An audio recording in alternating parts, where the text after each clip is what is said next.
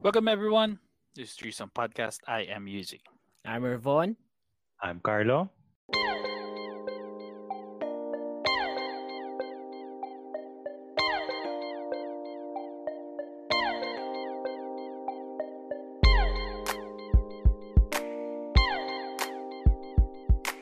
Yes, welcome, welcome again. We are Threesome Podcast. Dito yan sa episode ng Buhay Abroad. Ayan, welcome. And, Yun. oh, Facebook, YouTube, and Spotify. Nagbulbul na. Facebook, YouTube, and Spotify. You can watch and listen to us for free. Ayan. At syempre, Buhay Abroad kasi kinakausap natin yung fellow Filipinos natin para makapag-share ng stories, experience, and learnings, knowledge, ayan, para makapagbigay kaalamanan sa atin. Ayan, interesting ulit ang ating guest for this episode. Huge. Ano yan? ikaw Joke naman, lang. ikaw naman. Joke lang, joke, joke lang. So maraming maraming salamat ulit sa nanonood po sa atin. Mhm. Thank you very much. Yes. And don't and support lang po, support lang po tayo. And yun nga, Facebook, Spotify, YouTube. And also, buy us a coffee guys if you're ano, Oh. mga loyal us a supporters coffee. po natin. Yes. Buy us a coffee, There malaki pong tulong. And maraming salamat po sa lahat ng bumibili ng kape para po sa amin. Nakakatulong po sa stream po. Mm, and for the Spotify li- listeners, www.buymeacoffee.com slash threesome podcast. Ayan, pangkape. Yeah. Ay, shoutout din tayo ka sa Hometech ah. Maraming maraming sa sa Hometech. Yes. Isa- Yes, sa oh, thank you very Congratulations. much. Congratulations Ah, dun sa event. Miss Maricel. Successful. Sobrang Yes. ganda. Maraming maraming salamat po. And nagiging part, magiging ano rin natin yan. Pagka interesado po kayo, lahat ng kababayan po natin dito sa Japan na interesado ba ako ng bahay, punta lang po kayo sa Hometech and kausap, kontakin nyo lang po si Ma'am Maricel Season. Mhm. At laki po matutulong po sa inyo yan para kung interesado po kayo magkaroon ng isang bahay po dito sa ba- sa sa Japan. So Mhm. pagka tinanong lang po, sabihin nyo lang po from TSP lang po ang nagana sa inyo. At meron Yes. pa kami mga pasorpresa po sa inyo pagka ginamit nyo po Coming. yung TSP. Say goodbye to Yes. Wakaranai. Yes. Meron pa yung Coming right meron up. kayong gift. May gift kayo Yes. from TSP. Mhm. Ayan. So simulan na po natin. Lumalayo na tayo eh. So lilipad na tayo, papunta na tayo sa ano, sa ibang bansa. So ngayon welcome na natin ang guest natin. Siyempre, last week kasi nagkaroon tayo ng isang estudyante, architect Mm. student. Oo. So ngayon naman, isa Level naman up. ar- le-level up natin. Yung Mhm. architect naman ang kakausapin natin. Please So let's welcome our guest. Oo. So mas ma- Mhm. ano naman tong from ibang experience naman. So marami tayong mga questions dito. So let's welcome Architect Eric Banyo. Welcome po, sir. Good Master. evening, sir. Hello. Yes. Architect, Yan. educator, entrepreneur, Yes. evil planner, master planner, project manager, and servant Anong evil, Christ. evil planner? Event planner. Evil pala. Event planner. Evil pala yun. Sorry naman. Parang naging kontrabida ka agad. sir. Sir, maraming salamat sa time. Ayan, at nag-join ka dito sa amin. Ulitin natin, ulitin natin. Nagkamali lang. Sir, sorry Oo. ha. Mali na sabi ko. Napaganda na, napapangit pa. Sorry, sorry. sorry. Ayan. So, int- introduction naman natin dyan, Architect Eric Banyo. Yeah, sino ba si Yes. Eric Banyo, sir? Yan. Uh, so, number one, of course, I, I'm an architect by profession. Although I have a lot of uh, titles no, na mention nga. The other one is environmental planner. Okay. Environmental pala. Planner. Sorry, sir. Uh, Sorry, sir. uh, hindi, Envil hindi kasi wedding nakalagay. eh. Gate crasher lang, no, wedding planner, Oo. Anyway, so yon. So, those are the other titles, no. Uh, I used to work also for those titles, no. Pero the primary profession, yun, as an architect. Uh, the first and Yun. foremost na. ah. Nakakatuwa naman yan. Pero Maraming pag salamat. sinabi mong architect, medyo malalim, maraming maraming kategory yan, di ba? Hindi lang True. basta... Maraming ano. Mm. Yes. Parang Kasi doktor. pero alam ko dati, architect, gumagawa lang ng ano, building, nagde-design. Yun ang basic knowledge ko lang. Main. Pero Ako, nung bata ako noon, pag sabi mo architect, puro malalaki lang eh. anong malalaki? Walang, puro malalaki lang tinatayo. Oh. Pag architect. Oo, oh, yun yung pagkalam ko nung bata. ako. Hindi, Sabi, ang pagkaalam ko nung bata ako, Hmm. Pag architect, may papel ka, tapos drawing-drawing kang bahay-bahay. Nung bata ka. Yun ang Tsaka alam yung- ko. Tsaka yung pag college student ka, diba may hawak ka ng bilog na parang binibitbit mo na gano'n, tapos may bilog na mahawak gano'n. Tracing ano, tracing tube. Ah, Tawag oh. Tracing tube. Mm. Oh, lalagyan na ng mga tracing. Kasi nung time, yung generation namin, or even naman ngayon, no, 'di ba? We're still using the tracing paper for ano, for drawing. Na, nabuta naman namin. yung- Sterling, tama ba? Yung brand yun? Sterling, tama ba? O Stedler, Stedler, Stedler, yun. Stedler. Ah, it's a German Stedler. brand. No? So dalawa lang naman Oh. yung known brand eh na foreign brand na in good quality. Rotrin pati Stedler. So yun lang naman dalawang combo. Mga naalala ko lang yung brand, Mongol. Sir, Panda. so yung, yung, yung, alam ko yung Stedler na yun eh. So para saan po yung black sa dulo ng Stedler? Sa, ng Di ba tech usually sa nor... Ah, yung black, ano lang yun. Le- le- level lang yun ng type ng pencil. So, grade ng pencil. Point, Mm. point five, mga ganun. So, for di ba may example, eraser? Kala ko dati eraser, ibang ganun yung... Nilalang ng itim yung ano mo. papel. Oo. Ayan. Na ano so, lang yung code, ayun. code lang, code. Yung grade ng Oh. lead pen, ng So, pencil. parang So, yung thickness niya, no? Yung thickness, Yung- yung darkness. pagka B or going to B, ano na yon medyo charcoal na yung dating nun. So, medyo naging Mm. smudge na yon Tapos, pag Mhm. F, papunta na siya sa fine, ibig sabihin, matigas na siya. So, ibig sabihin, ah, lighter, lighter na yung output ng lines. So, Mm. may color, ano, line weights, drawings. Line weights. Oh, Mm. ganyan, aligned weights. Mm. Ah. So, Sorry sa proceed mga tayo, no? jargon. Okay lang sir, Kasi natututo kami. Natututo tayo yung mga nakikinig po sa atin. Oo. Yeah. Rewind muna tayo, rewind muna tayo. So before naging ah, architect, siyempre yung mga pinagdaanan muna. Kahit ano, Okay. short short story lang. Ayan. Ma- Yes. ma-share mo. Well, so uh, second ano ko eh, second generation OFW. So my father used to be a OFW as well, no. Oh. Pero more of Oh. ano siya, uh, more of a seaman kasi siya. So more of luxury cruises yung uh, sinasakyan Wow. niya. Kasi nung nag-boom yung luxury cruises na industry, sila yung mga first batches. Mm. No? From uh, luxury hotels, nalipat sila sa luxury cruises. So first generation ng OFW. So ako second generation. Hindi ko siya pinangarap to be a second generation OFW. But alam mo yun, it Mhm. end up that way Hmm. Mm. because I want lang to expand my knowledge in terms of architecture. Kaya gusto kong umalis ng Pilipinas. Pilipinas. Oh, so yun yung basically So, yun naging reason. Yes, Okay. that's the So, reason. ano yun, Parang, Graduate na kayo dito, saka kayo lumipat. yes, actually, ano lang, hindi pa hindi lang graduate.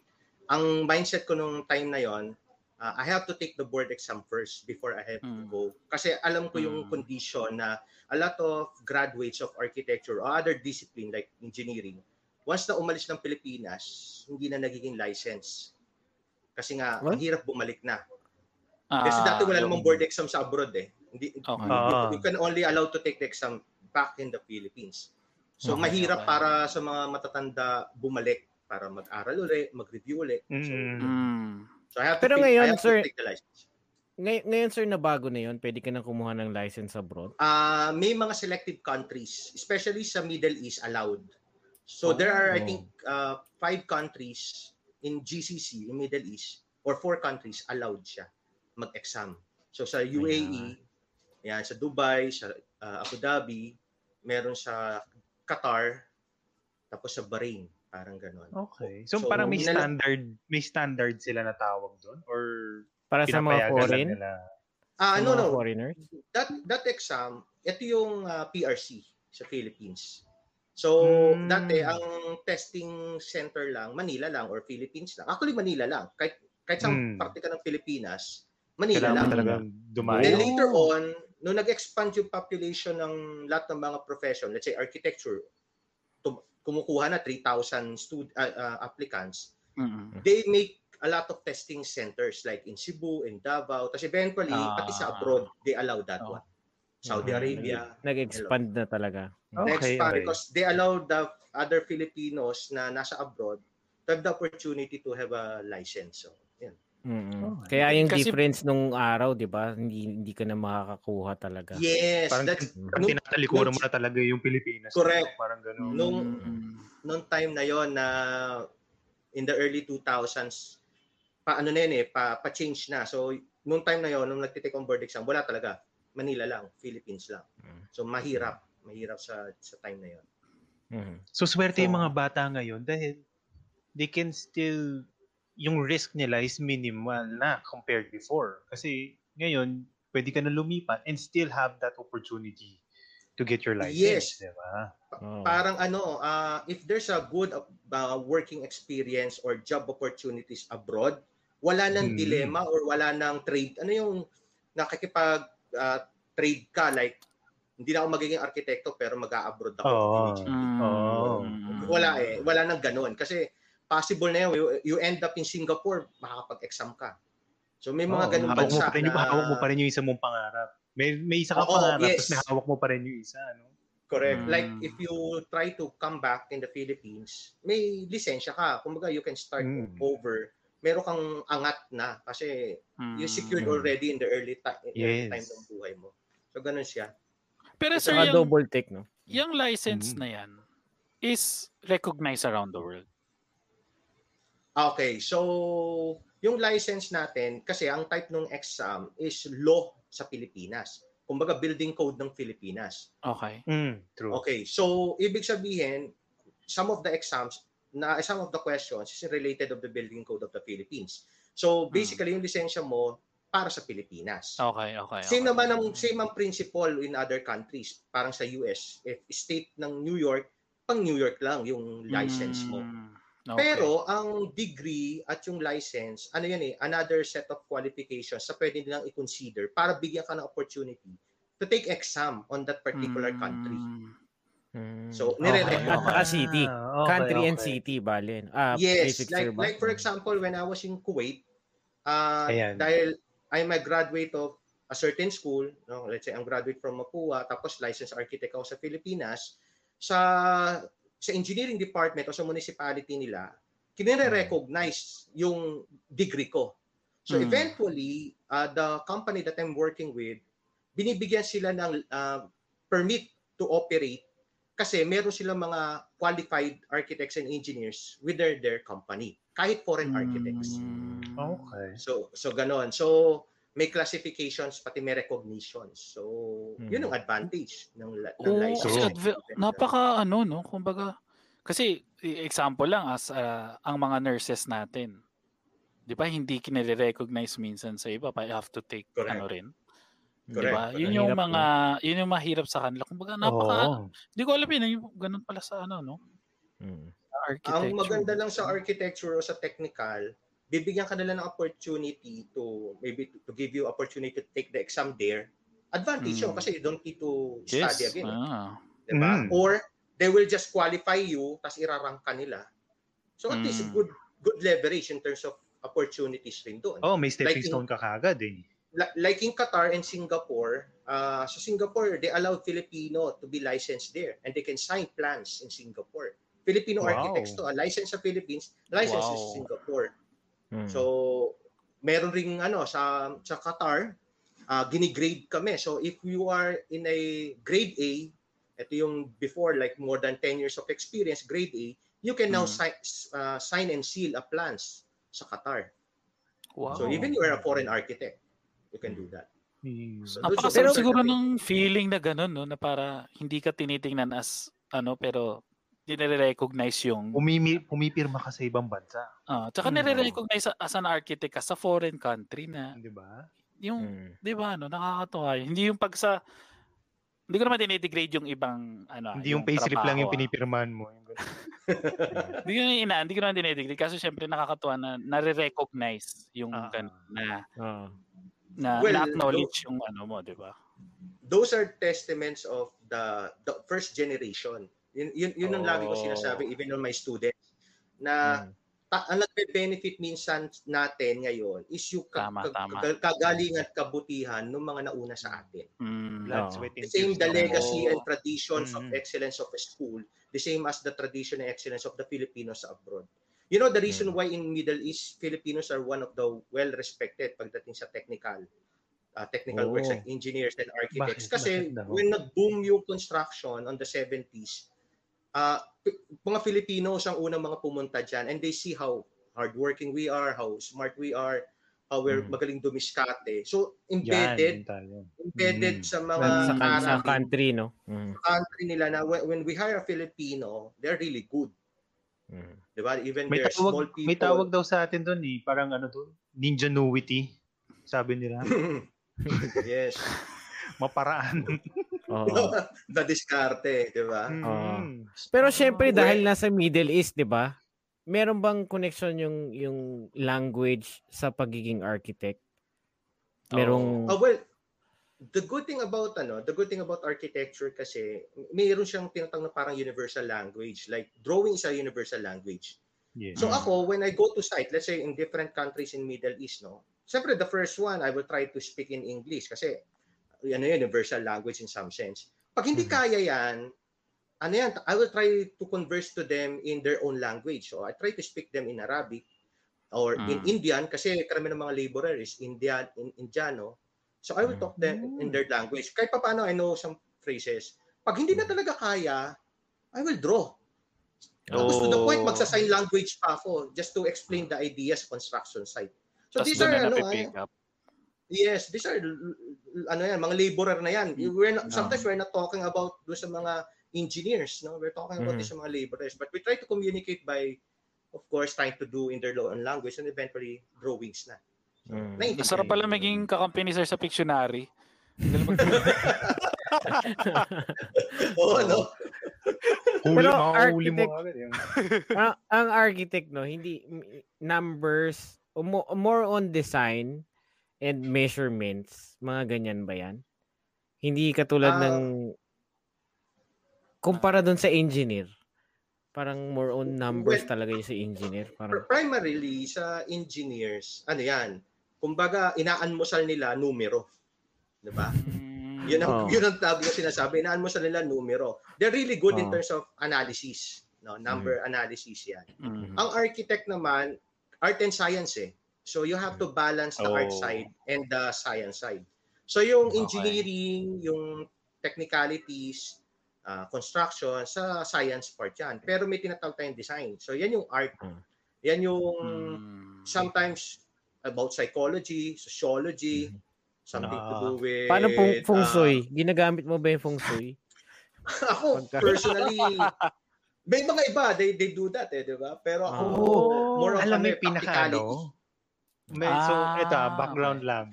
Meron ako, Yeah, so ako nagsi-stage design rin ako. Meron kaming client noon, sabi niya, hindi, dapat ganito ka number steps yan, ganyan karaming steps yan. Ah. Doon sa Correct. stage, ah, meron kami parang grand staircase na design. Dapat ganito karaming steps yan. Sabi niya, bakit? Kasi daw sa feng shui, ano yan? Ah, good, bad, better.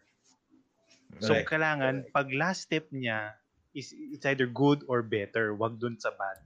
Dapat yung huling Okay. apak niya, pagbaba niya. Mm. So, dapat ganun daw yung build. So, sukat ako ng sukat. Ilang, ilang steps to? Meron Eh, rin tayo may yan mga- sa Philippines. Diba? Oh. Meron rin. Sa, tradi- sa tradition natin, meron tayong tawag ni yung oro plata mata.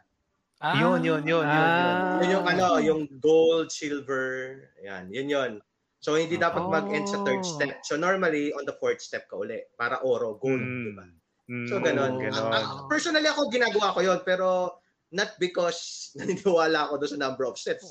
'Di ba? Kasi sa Ah. Middle East nga laging on the third step eh yung mga standard steps Talaga? nila on the third step eh. On the third Oo. talaga. Binibilang mo? Ano Oo. yun? Uncon- uncon- Hindi, kasi di- subconsciously, binibilang mo? And, and ano, bal- di, di ba, pag ikaw nagde-design as Filipino architect, ina-apply ko yun eh, yung Oro Plata Mata. Mm. Pero Mm. minsan, pag di- nasa Middle East ako, pag nagde-design ako, siyempre kailangan ko lang 15 cm per step. So, 45 meter, ah, 45 cm lang yung kailangan level ko.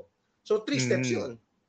So, eh, siyempre, di ba sila naniniwala dun eh. Pero, ang Islamic, may sarili rin silang, Oo, ano, tama. tawag tama. dito, Sabagay, tama, tama. may, meron siyang Interpretation counterpart eh. ng mga ganyan. Ah. Oo. Mm. Like yun naman sa kanila, religious. Religious naman ang issue. So, Oh. religious yung kailangan mo i-consider sa kanila. So, yun yung mga ginagawa ng architect, mga ganong klase. Like, uh, design considerations kung tawagin yan. Sensitive sa Mhm. culture, sa religion. Yeah. Yes. Ayan, Client's pamahiin. perspective. Kung, Ah. oh, yung client Maka- mo, may pamahiin, you have to respect that pamahin, pamahiin. Oo. Makapag-design ka na based doon sa gusto nila o sa religion na medyo Mm. connected doon yung design mo, Correct. no? Correct, Mhm. correct. Ah, Meron pa yan eh, yung yung pwesto nung higaan mo bawal nakatapat doon sa pintuan. So, yung pinaka-design ng room parang dapat medyo tama ba 'yon? May mga Tago ganyan yung din. eh. bed. Tago yung ganun, bed. Yung correct. ganon. Oo. Correct. Correct. Mm. Yung iba Parang naman, hihilahin yung siyang- paa mo daw eh. Baka may, ano, no, mamumu, mabano ka eh, boogeyman. Oo. Oh. Anyway, anyway. Oo. Yun. Totoo yan. Pero some of the, ano, some of the pamahiin, ganyan. Ano yan, ah, what do you call this? Yung parang, meron namang ah, rationalization doon sa mga yon. Hindi siya yung parang trip lang nila. May mga Yes, dahilan. So for example, sa feng shui, bawal mong itapat yung pinto mo pag tinutumbok yung kalsada. Perpendicular yung road doon sa pinto mo. Mm. Kasi naman, totoo naman yon. Pag nawala ng brake yung sasakyan, papagka ka doon sa pinto mo. Mm. So iusod mo yung pinto. So Oh. sinasabi nilang malas lang, pero kung talaga may malas na mangyari sa sakyan na dumiretso doon, pinto ka. Lalong mas malas. Mas Mas malas, malas yun kasi paglabas mo. Oo. Pero, Mm. siyempre, as an architect, sabi mo nga, may sinusunod kayo, oro, plata, mata. Tama po ba yun, sir? Ah, kung you know, you believe on that one and you know, siyempre, Mm. Ah, okay. Hindi siya ano, Ah. hindi siya absolute na what you call this. Ang yun ang maganda sa architecture minsan eh. Hindi siya engineering na 1 plus 1, kailangan mag-agree tayong 2. Mm. Diba? Yes. Absolute truth yun eh. 2 yun. Hindi mo Yes. pwede sabing 11. Diba? Yes, yes, yes. Sa architecture, pwede siyang sabing 11 with a different reason. Oh. Diba? Pwedeng 0 carry 1. Kaya- Diba? Pag kausapin mo yung IP 1 plus 1, 0 carry 1 yun. Oo, diba? Binary, diba? 0 1. Oh. Saka- Kaya ba kayo inaaway ng mga engineer? Kaya ba kayo inaaway ng mga engineer? Paano ko tatayo iba- yan?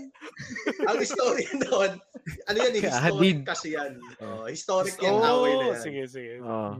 Ah, ang background talaga niyan, ano yan, ah, when we try to rebuild Manila after the World War, ah, ang ratio ng architect at engineers konti. So napakaraming engineer compare sa arkitekto. And the problem, most of the architects that time are educated abroad, mga pensiona, pensionados. So Mm. there's uh, brought by the Americans to teach abroad. So ang ratio konti. So dahil nagre-rebuild ng Pilipinas, they need technical people. So yung batas, yun ang loophole.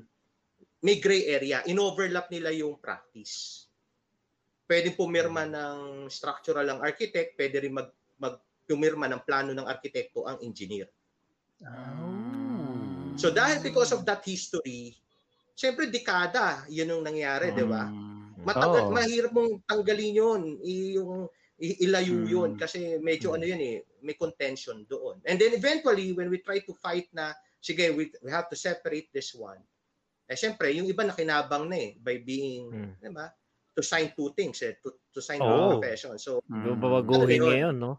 They, they will go Mm. they will go for that one. So kakampihan nila yung naglalobby for that. Mm. So ganyan ang history niya. So may historical. Oh. Kayo ba kasi magkasunod? Oo. Yes. So, dun, dun sa Middle East, sir, no, babalik lang ako. Bali, anong kategory ng ar- architect? Ah, parang industrial ba yan o commercial yung, yung mga ginagawa niya doon sa Middle East? Sa Middle East, ang mga engineering or architectural firms, sila kasi ang ang license sa kanila, company license. So Mhm. hindi nakalisensya sa specific na tao. So ina-allowed ng state na mag-practice ang isang firm kasi meron siya mga series of engineers and architects na qualified. So ang lisensya Mhm. Okay. binibigay sa company. Now yung mga company, ah, depende how they, alam mo yun, yung kanilang business ah, development, kung saan sila kumukuha ng mga projects. Yung mga napasukan kong company, uh, most of our projects are government projects, military fr- military Mm, projects. Wow. Uh, when I was in Kuwait, we're doing military projects. So talagang medyo confidential. Diba? Mm. Bawal ka mag-picture. Mm. Bawal mo rin sabihin. Bawal may Ba- kwento. Tapos bawal mo talaga sila. Oo, very confidential. No? Tapos, when I was in Qatar din, uh, syempre when we do some interior sa palasyo ng ng ng, ng sheikh o ng hari, confidential 'yon. Yung Mm. mga ano nila. So, So, sir, sir paano yung sinabi nyo ngayon dito? Medyo, hindi ba delikado yan? Dahil, oo. hindi pa naman Kasi kasi pwede, Hindi, pwede sinabi na niya naman, hugutin ano, to. confidential. Oo, confidential pwede na hugutin si Eric. Banyo. May alam. Hindi pa naman alam yung kumpanya, eh. hindi pa naman alam yung Ah, project. ah? Okay, safe pa, ano safe. forever yun na hindi mo dapat ko ikukwento. Wala, yung details, everything, wala kang sasabihin forever. Or Ah, nasa kontrata yun. Depende eh. kung may mga agreement within the sa Hmm. pag-engage ng company, then definitely yun, wala hindi mo pwede sabihin. Pero pag hindi naman, ano lang, for the purpose lang na eh, yung delikadesa lang in a sense of Mm, ano, sa bagay. Pero, medyo ano yung Yes. tatanong ko. Kaya mo yan. Kumbaga, Kaya hindi, iniisip ko kasi kung, kasi may nang, sabihin na natin may mga natutunan ka or may na-pick up ka while doing that sa pagpasok mo Project. sa business eh, projects like, yes. Mm. Kaya, pwede mo ba siyang i-adapt in a, in a different project? O dahil Yes, oo. confidential siya, hindi mo siya pwede gawin? Hindi naman hindi naman siya ano eh, parang hindi naman siya trade secret eh. Hindi naman eh. I mean, Oh. standard ano lang yan eh, standard uh, design, hindi naman classified talaga eh na parang mga secret rooms, hindi ba? oh, hindi naman. Oh. May Area mga ganun siguro, 51, mga ganun. may mga cases siguro ganon, no? Meron, may Oh. mga cases siguro ganon, pero hindi naman siya yung parang it applies on everything, no? So, Okay, okay. parang kami An- nung Pero, kunwari, unless nag-specify talaga yung ano na itong build na to, dapat ganyan yung structure, hindi mo na pwedeng gayahin kasi nga, nagawa na eh. Mm, Parang ganun ba yung ibig mo sabihin, Yuji? Ah, hindi. O, parang ganun. And at the same time, parang confidential siya. Yung natutunan mo, hindi mo siya pwede gamitin. Ah, Parang ganun. Kunyari may na-pick up ka na, ah, rin maganda yun, tong, okay ah, oh, maganda tong approach, okay to ah. Hindi mo ba siya pwede gamitin sa next projects mo? Alam mo yun, yung, yung may simple ka na pick up na ganitong klaseng ano. Yun yung, yun yung medyo tanong ko. Parang ano.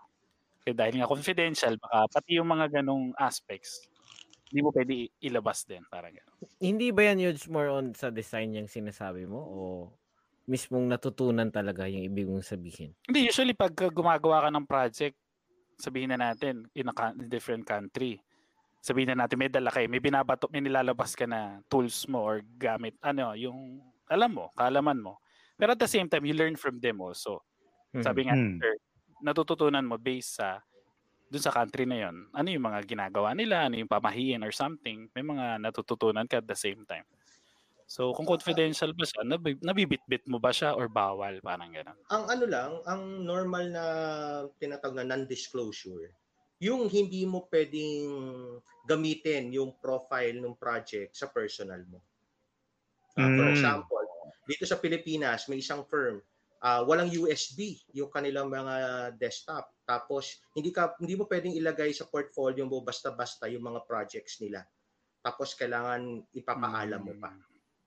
Hmm. Kasi minsan misleading eh, 'di ba? Misleading. Parang pakita ng Ah. portfolio tapos ang tanong, ikaw ba gumawa nito? Tapos sasabihin mo hindi, ako lang po ang nag-drawing nung ganito, nung toilet. Ako lang part nag-render. lang. May Ako- part Ako lang lang doon. nag-render. So kaya minsan when we try to prepare our portfolio, eh, even when we do our our interview as well, vice versa, ano yun, kinaklarify namin yung role do sa project. Mm. So may mga companies na they're very strict on that one. There are some companies naman na okay lang kasi you shared your time as well dito sa amin. So you are Mm. also you own in some sense this project, 'di ba? Pero in Pero meron- general, in legal terms, kung sino Ah. signatory, Ah. Sila yung may ownership ng drawing. So yeah, that's the legal way. Oh. Ito, sir, question. Ownership. Yes. Yung ku- ngayon, dahil mayroon kayong, ba- mayroon kayong experience abroad, mayroon kayong experience locally, ano yung pinakamalaking difference nung nakita mo or napansin mo sa practice nyo from abroad tsaka from here? Okay, so Mm. napag-usapan na natin yung struggle ng architects and engineers. Mm. Ang problem natin here in the Philippines is yung value ng architect. They don't see the value of architect as someone from Singapore or someone from the Middle East. Ah, Oh. yun nga, tama yung sabi mo, ang pagkakilala mo sa architect, taga-drawing lang. Mm. Hmm. The other one, ang tingin lang sa architect is ah, ah, assistant nung engineer pagdating sa construction. Pero in other Mm. countries, well-defined. Well-defined. Na, they see the value. They see the art, the art value. They see the the yung ano ta dito pwedeng itaas pa na level Mm. o Mm. importansya ng arkitektura. Sa ibang bansa, ano na yan. So I don't know, if maybe because for our history in terms of yun nga yung struggle. Tapos, uh, people see also that, sabi ko nga, I always said this one, our profession is like a first world profession in a third world country. Oh. Kasi parang eh. kapitsuhan lang yung architecture. Like, Mm. mga mayayaman lang ang dapat mag-hire ng Nakaka-appreciate. architect. Ah. Yeah, 'di ba? 'Di ba parang sino Hmm. bumibili ng mga art art art uh, uh, Pieces. uh, mga posters mga art pieces na, yun? 'di ba yung mga paintings. mayayaman? Oh. Mm. 'Di ba? Bakit? Because Hmm. they have the extra money to pay that one and they appreciate. Pero totoo niyan, meron talaga appreciation sa art eh. So, hindi Hmm. nakikita 'yon sa architecture in the Philippines. Unlike in Middle East, una kagad nilang hinahanap arkitekto. Kasi they Hmm. already see the value of that one. Kasi tinan mo what happened in Dubai. That is Yeah. not engineering lang. It's something to do Oh. with the design. So they, Mm. and Yes. right now they're pushing that one. Singapore as well. Oo. Diba? Ang bata ng ang bata ng bansa pero they have rich appreciation of yung sa Ganda art. talaga. Mm. So yun. So Diba? kaya you know, nag nag nagbo-boom yung design sa mga ganung bansa. Imagine mo, no? Sabi sa'yo nung kliyente, di ba sa Singapore, gusto ko ng boat sa taas ng building. Hmm. Gusto ko ng barko sa taas ng building. Siguro sakit ng ulo nung... Tapos hindi yung barko lang. Gusto ko lumalagpas pa. Lumalagpas doon sa kabila, tapos lumalagpas doon sa kabila. Tapos may swimming pool. Ha? Infinity. ano? You see that one, hindi may imagine yun eh kung very ano ka lang, logical na tao, 'di ba? Mm. Pagkalang balansi mo yung imagination mo doon eh. Yes, logical, hindi ka dapat malaglag. Tama? Mm. Oo. Pero kaya mong dayahin dayain by illusion yon na infinity yun. Pero actually, Mm. Hmm. may ano yun, may underlying Mga support harang. yun. Ah. May Oo, ano may yun, may setback yun. safety- Kahit malaglag ka doon, hindi ka features. sa baba. Yes, may na hindi mo mapapansin. Ah. Na hindi mo mapapansin. So those are Medyo architecture. komplikado. That's architecture. Mm. Yes, yes. Hindi Oy, hindi siya ano. Okay. mm. Ah, anuhin muna natin si Batiin Ruth lang natin mga shoutout. Mm. Yes. Shoutout sa mga poging host at guest. Ayan. Thank you for viewing, Miss Ruth. Tusen tusen tak. Oh, yes, yes. And. Ray, dalawang beses na yan. Beses na yun. Oo, thank you for viewing. so, ano, Yes, yes. Mhm. Pero sir, Ayan. kayo po, parang medyo lumano tayo. Paano, bakit architecture? Bakit, nagus- ba't yun yung nagustuhan nyo? Oh, yeah. Um, well, number one, when I was young, mahilig kasi talaga ako mag-drawing. So, nung may one time, I joined sa mga poster competition, mga poster making. Mhm. So, nanalo ako one time. Nung, Hmm. siguro, grade grade 2 lang ako yata. So, nanalo ako ng Hmm. poster making. And that point, sabi lang na siya kung titong engineer, alam mo, galing mo talaga mag-drawing. So, hopefully, in the future, magamit mo siya. And then, when I try to, ano man, to select kung ano talagang course yung kukunin ko after high school, talagang hindi ko pa alam kasi that time mahilig ako magbanda, mahilig ako sa, alam mo yun, iba yung hub, mga hobbies mo. So, iniisip Mm. ko kung Yun yung mga Or- talagang problema ng mga high school student. Saan ba ako papasok? Rock and roll ba o um, professional life? Correct. And sabi nga ng nanay ko, ano eh, magbanda na lang daw ako eh. Mm. Diba parang supportive. supportive, magbanda lang ako. Pero sabi ko, hindi. Sabi ko, I want a, a profession na may titulo. Not because uh, parang maging mayabang. But kasi, siguro rin yung pressure within the family or within the clan. Parang, di ba sa Mm. Filipino culture, ganyan eh. Di ba? May anak kang abogado, ganyan. So, Mm. importante sa fa- family. So I want my parents to be proud no noong time na 'yon. Tapos when I'm trying to select school kasi dati na uso yung mga educational plan. Mhm. So yung mga school na initially gusto ko, wala sa educational plan.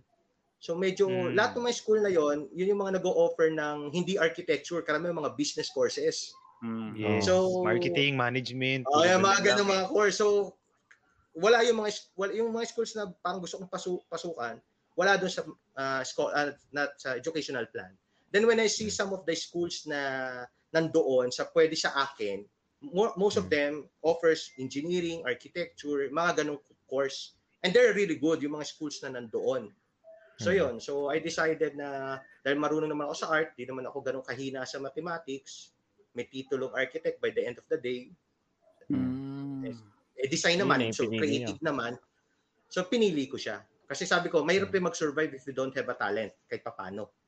Hmm. Ang architecture kasi pag wala kang talent, parang ang hirap eh. Diba? Hindi ka marunong mag-drawing. diba? Oh. Ah, Nahirapan yung ka sa mathematics. idea, no? Eh, mahirap yun. Parang pumasok ka sa doktor, takot na takot ka sa, do, ano, sa dugo, di ba? Oo. Wala eh. Mm. Diba? So, ang architecture, ganon. So, yun. So, kaya pinili ko architecture. Yun naman. So, nung nakapa- ah, Ah, sige, go. Sige, go. sir. Yun lang. So, uh, eventually sa Mapua ako pumasok because yun rin, it runs in the family.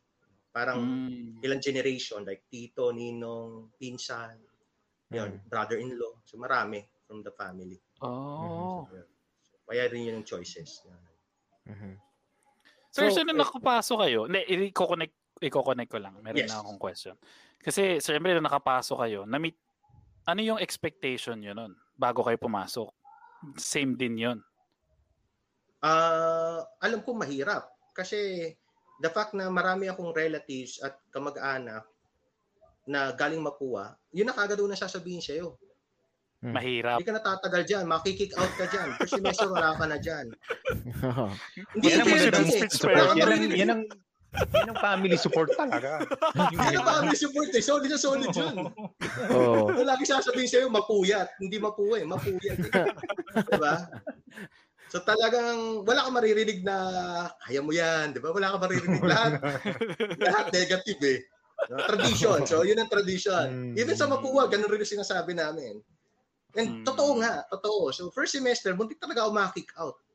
Like Oh. natatakot ako Oh. kasi parang tat- tatlo kagad na subject sasablay. Tapos ang matindi pa noon, those are minor subjects like algebra, trigonometry, di ba? Teka, teka. Parang masi, masi, May, Minor yun, minor yun. ah. Minor. Yes, minor. Teka minor. lang. ah. Ang minor pala. Nahiya naman ako sa sarili ko nung narinig ko. Yan naman kasi sa'yo, sir. Grabe ah. Iba pala yung minor. Okay naman. Okay naman, sir. Eventually, naka-pick up nyo naman. Okay naman. Eventually, nakapag-adjust. Tapos talagang tiyaga lang. So kahit papano na-maintain ko hanggang nung malapit na ako gumraduate, na muntik na uli ako masipa na naman. Nabigyan ako ng warning for kick out kasi dalawang subject na major binaksak ko na naman. No? Mm. But eventually, nagawa ng paraan. So I think that's one of the things that, yun nga, Mapua taught me, yung diskarte. Yung, Ah. ano, yung gagawa ka ng paraan para mag-survive. Kasi some of the Mapuas are really not really the the brightest people. They're not like that. Mano lang. Diskarte. Madami, madiskarte lang talaga. Mm. Oo, kasi kunwari ako, pag sinabihan ako na, oh, binaksak mo yung dalawang subject, hindi ko binaksak yan. Ginawa ko na lahat. hindi ko ginustong ibaksak yan. Totoo naman, di ba? Ginawa mo na. So, sir, nung ano, siyempre, na, natapos yun, na-finish nyo, tapos naging architect na po kayo. Ang, ang, bali po, ang question ko po kasi, sir, is yung, yung expectation nyo nung nag-aaral, nung bago kayo pumasok, tapos na-realize nyo mahirap po, tapos na nag-aaral na Hmm. kayo, marami na kayong nakikita, ito yung expectation pag naging architect na ako, ito yung mga ano. Then, when reality, na naging architect na po kayo, ano naman yung naging nakita na, ay, hindi pala, or, ah, oo nga. Ganun. Well, so nung initially, siyempre nandito ka lang sa Pilipinas. So dito talaga pag architect ka, very challenging no sa Pilipinas. Eto pa, nung time na naging architect ako, ito yung kasagsagan ng nursing. Alam mo yun, yung Mhm. nagsishift ng career, ano yan? yung mga tao, Yes, like yes, magna-nurse yes, na lang yes. sila. Ah. So marami akong mga nakasabay na nag-board exam tapos hindi pumasa. Ano yun, mag enroll na sa agad sa nursing school yun after that board exam. Oh, Nakaputi wala. na kagad Ano sila, all white na kagad suot nila. no? Oo, ano sila, um, frustrated na o disappointed na. Tapos yung iba naman, pumasa ng architecture, pero magna-nursing pa rin kasi they see something na may, may pera daw doon sa architecture. Mm. Ah, sorry, sa nursing. Sa nursing. So ako naman, dahil pinahirapan ako ng eskwelahan, pinahirapan ko bago ko makuha yon medyo mahal ko siya. Mahirap Mm. bitawan basta-basta kasi dugot pawis, naubos mo ko, di ba? Parang Oo. hindi, hindi kilay naubos ko eh. yung buhok naubos, di ba? Parang Oo. ganun eh. So eventually, sabi ko, I would stick on architecture. So nung the first the first couple of years, parang parang worth it ba? Parang sa Mm. hirap, napakahirap naman ng kurso and and all this architects from other countries nakikita how really yung yung lux- yung yung work natin pero sa Pilipinas parang parang hindi ah and then Totoo that's yan. the time that that's the time I realized that Much better mag-abroad. to yes kailangan mag-abroad ako kasi I want to level up sa sarili ko Mm. I want to challenge myself Ah, isa sa mga naisip ko is I want to develop yung language in terms of communicating Yun, in other maganda rin language yun. like in English. Kasi wala kang choice eh. Like, dito sa Pilipinas, mag-English ka. Pag kinapos ka na, okay na eh. Tagalog ka na. Sa Oh. abroad, pag kinapos ka, wala na talagang pipilitin mo na kung Oh, mo. ko, ginanong ko kliyente ko. What's this? Ah, ah, ah, And the Teka, funny teka, thing, kukuha akong ballpen, tsaka papel. and the funny thing, yung first boss ko sa sa Dubai, the first abroad ko kasi sa Dubai eh, sa UAE. Ang first Ah, boss ko. South African. So British, ah British German ancestry si Johan. Mm. So, Ano yun? Fluent yun sa English. So wala Mm. akong choice. I-explain ko yung project ko, yung design ko. Mako-communicate sa akin ng natural lang in English. So paano? Mm. Paano makakapag-communicate ko kinakabahan ako. So isa yon sa isa sa mga idea na parang gusto ko gawin. Tapos lagi kasi akong kailangan you have to come up with another level to set you apart from other architects. I mean, Mm. yung, kumbaga, gusto ko mag-level up like kung dito local experience lang, what about international experience? So I Mhm. can I can say that may international experience ako. Mm. Tapos ito ang reality. Marinig man ng mga matatandang arkitekto. Dito sa Pilipinas, pag pumasok ka sa firm, ang may credit ng project yung principal. Yung matanda, yung may-ari ng Mm. company. Mm. Kahit ikaw ang nagsunog at nagpagod niyan, yung company at yung principal ang bida sa magazine. Yun yung nakatatak na pangalan dun sa, Ah, ano, yes. sa din drawing mo. Mm. Yes, pero ang reality, siyempre, may isang, meron nagtutok o may gumawa. nun. Sa abroad, yun ang maganda. Equal, they give you opportunity. Credited. Oh. Yes, kunwari, Credited. a company will get project tapos dinidistribute sa inyo. O, sinong gagawa Kaya ng project dito? Sinong gagawa ng marina? Sinong gagawa ng kampo? Oo. Sinong gagawa ng mall? Mm. Dinidistribute Kaya sa pala, aming mga kaya pala sa, designers. sa sa ibang bansa, maririnig mo kagad architect by ganito, architecture by ganito, architecture by ganyan. Hmm. Nakikita nyo yung pangalan. Dito, unless national treasure yung monument na yan or ano, saka lang talagang binabanggit. Pero even a simple good-looking building or structure, Mhm. kumpanya Uy. ang maririnig mo. Si, si Maxine Uy. nandito. Shaw, shaw, Shawarat. Andito si Maxine, sir. Ayan, yan yung guest namin na student nung ano. Alright. Yes. yes. yan. Mm. Archie student Future, rin yan. Oo, future yan eh. Future. Mm. Mhm. Go, sir. mga Tapos si John Emmanuel. Yes, oo. Nag-drop by din. Go Sir Banyo. Yan, John Emmanuel Pilapil. Yeah, baka Maraming student niya yan, salamat, sir, ah. no? Oo. Yeah, mga uh, inabot ko yan, Mhm. mga estudyante. Yes, yes. Mm. And then, syempre, bukod doon, ay, anong year ba yon? Anong year kayo doon nag, nag Middle So, East? I started noong 2007, so 2007. 20, 2007. 2007. So yan nga, so, yan yung panahon na talagang uso yung nursing, di ba? Mhm. So dalawa kasi yung direction supposedly namin. Sa architecture ito pa yung maganda in terms of international experience. Naka naka-synchronize kami sa mga international event. So yung unang generation sa amin, o yung nauna sa amin mga batches na architect, they end up sa China because of Oh. the Beijing Olympics of 20 Oh. 2008. So maraming infrastructure, maraming design na kailangan gawin sa China. So ngayon, mar nag-boom yung yung China that time.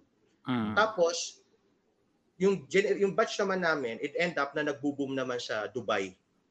Mm. So yung mid 2000 na yan, Dubai yung nagbo-boom. So kaya kami, yung, yung batch na namin, karamihan, Dubai kami. Oh. Ay, after yun two yung puro years, ano, no, yun sa yung puro Singapore. luxury, yun yung puro luxury Yes. establishments. Nagtatayo mga na talaga sila. Oo. Mhm. Yung Burj, Oh. Burj Khalifa, I was there nung ongoing kino-construct hanggang mag-open siya. Wow. Wow. Yung mag-inaugurate. Mag-inaugurate siya noong Isa kayo sir sa mga umaano doon. Nag-design or nag Naging ano, no, part ba y- kayo? Hindi, hindi ako naging part nung Burj Khalifa. Ah. Ah, iba ang project ko. Ah, sa, medyo sa iba yung sites ng mga project ko. But Mm. what I'm telling is that nakita ko siya na uh, Oo, from the start, kinoconstruct siya. Tapos nakikita mo how tumataas yung building, nagkaroon ng cladding. And sabi ko nga, Mm. I'm into also in photography. One of the good thing about photography, magandang picturean, hindi yung building na tapos na. Dapat ang Yung pinipicturean mo yung mga building na tinatayo pa. Kasi hindi mo na mababawi yung itsura nun. Hindi na Mm. mare-replicate yun basta-basta. So, nung So, tinitingnan mga- mo yun, sir, anong feeling nun? Habang tinatayo, nakikita mo. As an Sobrang architect, taas. ano yung perspective nyo? Parang, Ayun. Alam mo yung ano, laging sinasabi sa amin sa architect school before, no, na hindi tatayo yung building, no. Uh, wag mo nang gawin ganyan, no, simpleng box na lang mm, dapat. Pagdating mo kasi sa Dubai, para siya naging playground ng mga architect. oh, They, they can play around on the shapes. Ah. Pero although, Oo. siyempre, you have to be logical in some sense. Yes, kasi sa yes, Middle ah. East, walang walang lindol masyado. Mababa Hmm. yung seismic. Strong wind lang talaga. Ah. Strong wind lang talaga. Sun, sunstorm lang. Sandstorm. Tsaka yung ano, yung lumulubog yung lupa. Dunes. Diba? Oo. Yung, Yun yung- ano. Pero, hindi Sand sabihin, dunes, ah. unlike sa Pilipinas, mataas yung ating ah, seismic madalas lumilindol sa atin. So, kaya yung mga ganong klaseng building, pag nilagay mo naman sa Pilipinas, it will not work. Hmm. Oo. Even the, tapos yung cost rin. Nagigiba. diba? Pero sir, It will cost more. sabi niyo sir, malaki mal- ano ang ano ah, madalas lumito sa Pilipinas. Pero nakikita niyo ba na nagkaroon ng improvement yung development ng mga bahay sa Philippines? Because of that. Um, wala akong Kasi pag tinitingnan na natin, pag lumilindol, talagang bumabagsak karamihan ng mga bahay. Yeah, Wala well, akong wala akong sinasabi na ano sir, ah. wala akong Correct. wala akong sinisira na ano. Out of ano lang parang kasi siguro yung iba siguro dahil mahal ba kaya parang sabi niyo nga kanina sir, yung iba hindi na nag-hire ng architect, 'di ba? So talagang ginagawa na lang po kasi nga sabihin na natin siguro Correct. mahal din ang mag-hire pa ng architect. Parang sige, ganito Correct. na lang. Gagayahin na lang Correct. parang ganun. Ku- kumbaga ano, ah, ang idea kasi dito sa Pilipinas, basta tumayo, okay na yon eh. Mm. Pero marami kasing consideration. Tapos mar- marami Mm. rin dapat managot. So, totoo yon Yung marami mga structure sa Pilipinas, hindi talaga siya ginawa on a right standard. Hmm. Marami yan. Marami yan. Ah, di ba nga, a certain foreman na may konting experience, pag nagiinuman na sila, pag nagkukwentuhan na yan, architect na yan eh, pati engineer eh. Tapos, talagang bidang-bida sa kwentuhan. Oo. Bidang-bida sa kwentuhan. Dami ako napagawa mga bahay. Ganyan, matibay yan. Oo. Di ba? Oo. Pero ganun eh, di ba? Well, tumatayo. Pero Mm. at some point, Bumabagsak din. babaksak rin yan, di ba? Or at least mako-compromise, di ba? Ito, Oo. So hindi ito, ah, dapat talagang Itong, itong kondo ko, itong kondo na tinitira namin. Na, dito na rin nakatira yung architect. Kaya medyo may tiwala kami na matibay ko. Oo. safe, safe. Ibig sabihin. Oo. Okay. Oh, mas bagay Kasi na marami ano eh, talaga may cost eh, eh. no? So, Hmm. Ano sir? Ano May sir? Go cost sir. quality. May cost kasi yung quality. Mm, Yung, Tama, tama. kumbaga, ano yan eh, parang makakagamit ka ng cellphone, pero pwede yung cellphone nagagamit mo, mamaya puputok siya, di ba? Oo. So, Ah. maraming underlying uh, uh, quality na sino-shortcut natin kasi it added cost, it Yes, added yes. sa ulo. Tama. O yung, yung Diba? simple lang na yung concrete, when we try to pour a concrete, Mm. tinetest yung concrete eh. Pero yung test, hindi libre yun, Ah. babayaran mo yun. Totoo yun. Oh. Totoo yun. Tapos Nakikita third- ko yun third, eh. third party ang magte-test. Kasi hindi, Mm, dadayain lang ako Tama, truck tama. Walang mo. bias. tama. Walang Oo, bias. so, eh, gagastos ka pa ba nun? O, dun na papasok Yun yung yun. dadating yung cement truck. Bobomba Yes. muna sila dyan sa baba. Tapos meron silang test-test kung ano na. May mga ganyan. cy- Saka cylinder. pwede, ah. Tapos bago nila i-akit yun. Bago nila i-proceed. Ah, may cylinder Nakikita yun, ko tapos rin yun eh. compressive strength nila yun. So, Hindi quality. basta minix, minix up lang na cement. Basta gano'n. Tapos Hindi bin, basta- binuhos mo Oo. doon sa butas. Tapos tumigas na, eh, okay na yun. Hindi. Tinikman pa yun, no? Oh, mas okay na to. Oo. Ah, Ayan. So 2007 ano, sir, bali 2014 naman, ah 15 bali bumalik ka naman ulit dito sa Philippines para Yes. So mga 2014 actually, doon na yung yung ah, bumalik ako. Tapos by 15, yun na um, I formalize yung malit na opisina ko. Because yun nga gusto ko. Parang gusto kong i-try to to have my own to to experience. Kasi yun yung problema ko. Masyado akong bata nung umalis ng Pilipinas. Hindi ko na-establish talaga mag-practice sa Pilipinas. So, kaya nung the Mm. first ano, parang ang ex, ang karamihan ng experience ko talaga abroad eh. Even how I treat how I talk and treat people in some sense, hindi pang Filipino culture. Oh. Talagang nakatali siya Yung sa pang culture diverse. ng Middle Naging East. pang-diverse advantage ko. po ba yun, sir? Naging advantage yun. Ah, it can be an advantage but also a disadvantage. Kasi Hmm. Palik, pasok tayo sa konteksto ng ng kultura, no? Ang Pilipino, pag nagsigawan, para magkaaway na buong lifetime niya eh. Sigawan lang yun, ha? Di ba? Yun ang culture natin. Ah. Ba- Wala tayong sigawan. Pag nagsigawan, para magmamaya suntukan na. Sa Mm, Middle patayan na East, yun. Oo, talagang magkaaway tayo, personal talaga. Mm. Sa, sa Mm. Middle East, ang mga Egyptian, ang mga Lebanese, ang mga ibang lahi, even the Americans, they're very frank and they're very honest and they're, sometimes they shout at you. Pero walang personal yun. Mamaya kakamayan ka pa lang, delivery ka pa. Hmm. Iba talaga Trabaho It's just, kasi, it's, no? parang iba Trabaho kasi, yung kasi. just, it's just getting the point across.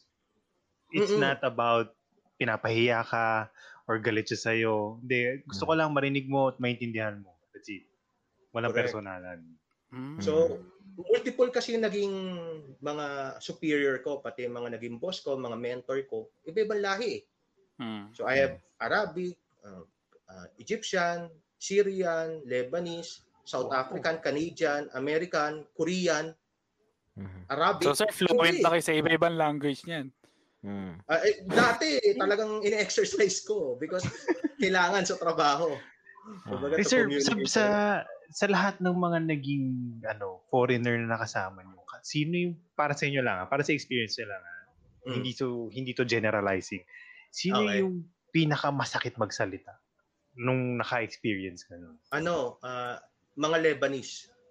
Lebanese? Kumbaga sa Arabic sa Arabic nation, ang Lebanese ang I- Lebanese Egyptian, somewhere ganun. Pero normally Lebanese Hmm. yung pinakamayabang at pinakamasakit magsalita. Lebanese. Number one yan. Pero Kahit kahit ano ano yun, halos lahat ng mga Middle East. unconsciously nila ginagawa yan or because of their culture? Ah, may culture kasi sila na medyo medyo may elitista. Kasi di ba they are under French Mm. colony. Ah, medyo meron silang parang ang mga Lebanese kala mo laging bagong ligo, bagong shampoo. Talagang kal- bagong pamada, ang bango-bango. Ganun yung aura Pamada. nila lagi. Hmm. Oo. So they always ano, ah, parang tingin nila they are more higher than the uh, other Arabic. Tapos they're very Mm. strong in terms of their words. Talagang Mm. masakit. Like I have one scenario na sinabi sa akin, Saan ka ba nag-aral? Huwag mo nang pag-aaralin yung anak mo sa eskwelahan na yan.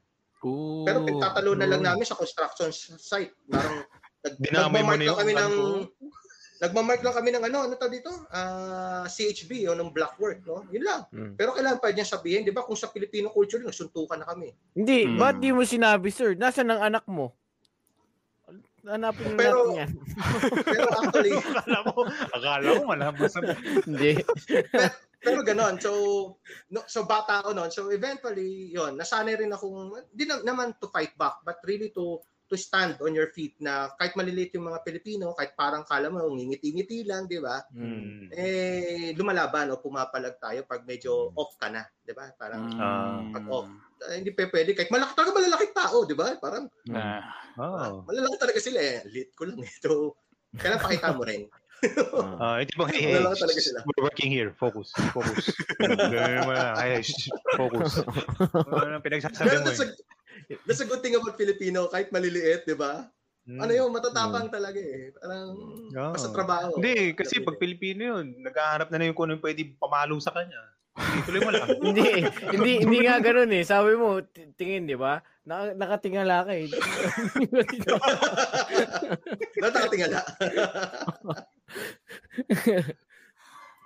Ayun. Ay, may comment si Maxine. Kahit nga restoration, restoration ng churches, di yata Ah, kamu- oh, churches. Oo, Oh. kumukuha ng heritage architect. oh, may heritage architect pa pala. Uh, Ano Yeah, yung restoration specialization eh. Restoration yun. Oo. Yung mga ginagano ng brush. Kailangan parehas eh, no? Kaya sir, nakapag-experience na kayo ng hindi nyo feel sa ibang bansa? um, related. No? So, for Related example, lang. uh, nagkaroon ng global financial crisis noong 2008, di ba? So, I was in Dubai Mhm. nung nangyari yon. So, that's a really uh, struggle kasi pagpasok ng 20, 2009 o 2009, marami nawala ng trabaho. So, siyempre, because of that, apektado lahat. So, kami, naapektahan, apektado rin kami. So, I try to find, you know, jobs na to sustain me doon sa UAE. Mm. And Mm. first job na nakuha ko after that, kasi I'm coming from my interior consultant na firm, interior architecture consultant, nag-end up ako doon sa mga trade show, yung mga exhibit booth Oh. sa mga trade halls.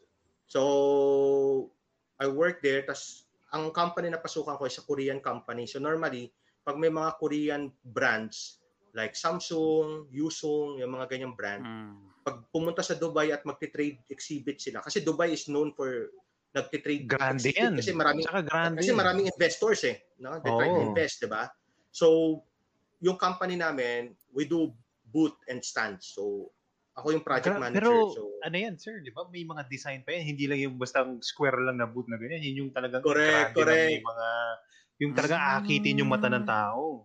Correct so yung And- mga and sir, ah, graphic signs Oo. TVs Sir, ako based on yes. experience kasi nakapag yeah yeah oh yun nakapag- same same almost Mm. nakapag nakapag ano na ako ng mga uh, Korean clients, especially mga Korean Okay. concerts, tsaka mga ano, Korean designs, Mm. Hyundai ganyan. yes Sir, ang sakit nila sa ulo, sir. Hindi, totoo yun Napaka napaka Bakit masakit sa ulo? Pag sinabi totoo nilang pag sinabi nilang 2 inches, dapat 2 inches yan. Sir, bakit? Tatanong nyo, it's not 2 inches. This is not 2 inches. We have to change that. Ganyan kaagad. Mm. seryoso mahirap mahirap mahirap actually Kaya ano pala sila, nakalbo ka din ano. Ano, di ba? Kasi, sabi ko sa inyo Ganun eh. eh. Oo. oh, yun, look at me eh. Napapalook at me. Well, totoo yun, totoo yun. Mahi- they, they're really hard. Uh, they're, ano, mahirap, mahirap talaga. Like, they're very Kailangan precise. Gan- ganun. Mitikuloso. meticuloso. ah yung quality nila talagang medyo exaggerated.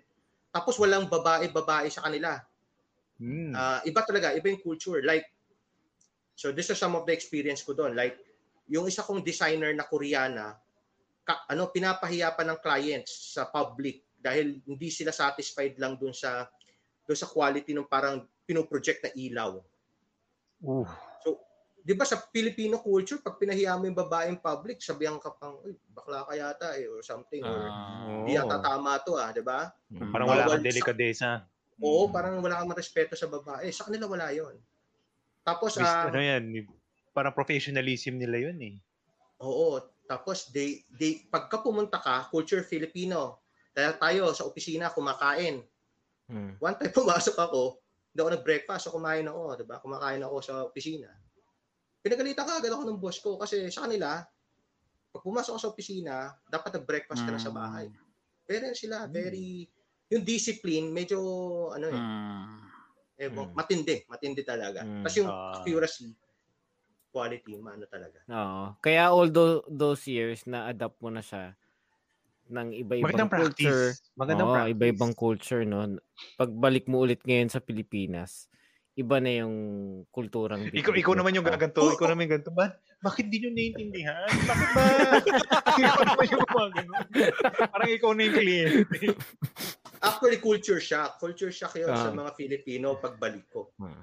Yun, yun- actually, nangyari yun. Nangyari yun. Culture shock. Na culture Mm. shock yung ibang mga Filipino na katrabaho ko. Sometimes advantage siya, minsan disadvantage siya. Mm. Ano yun? Ah, real experience. Like, nag-end up ako sa isang company.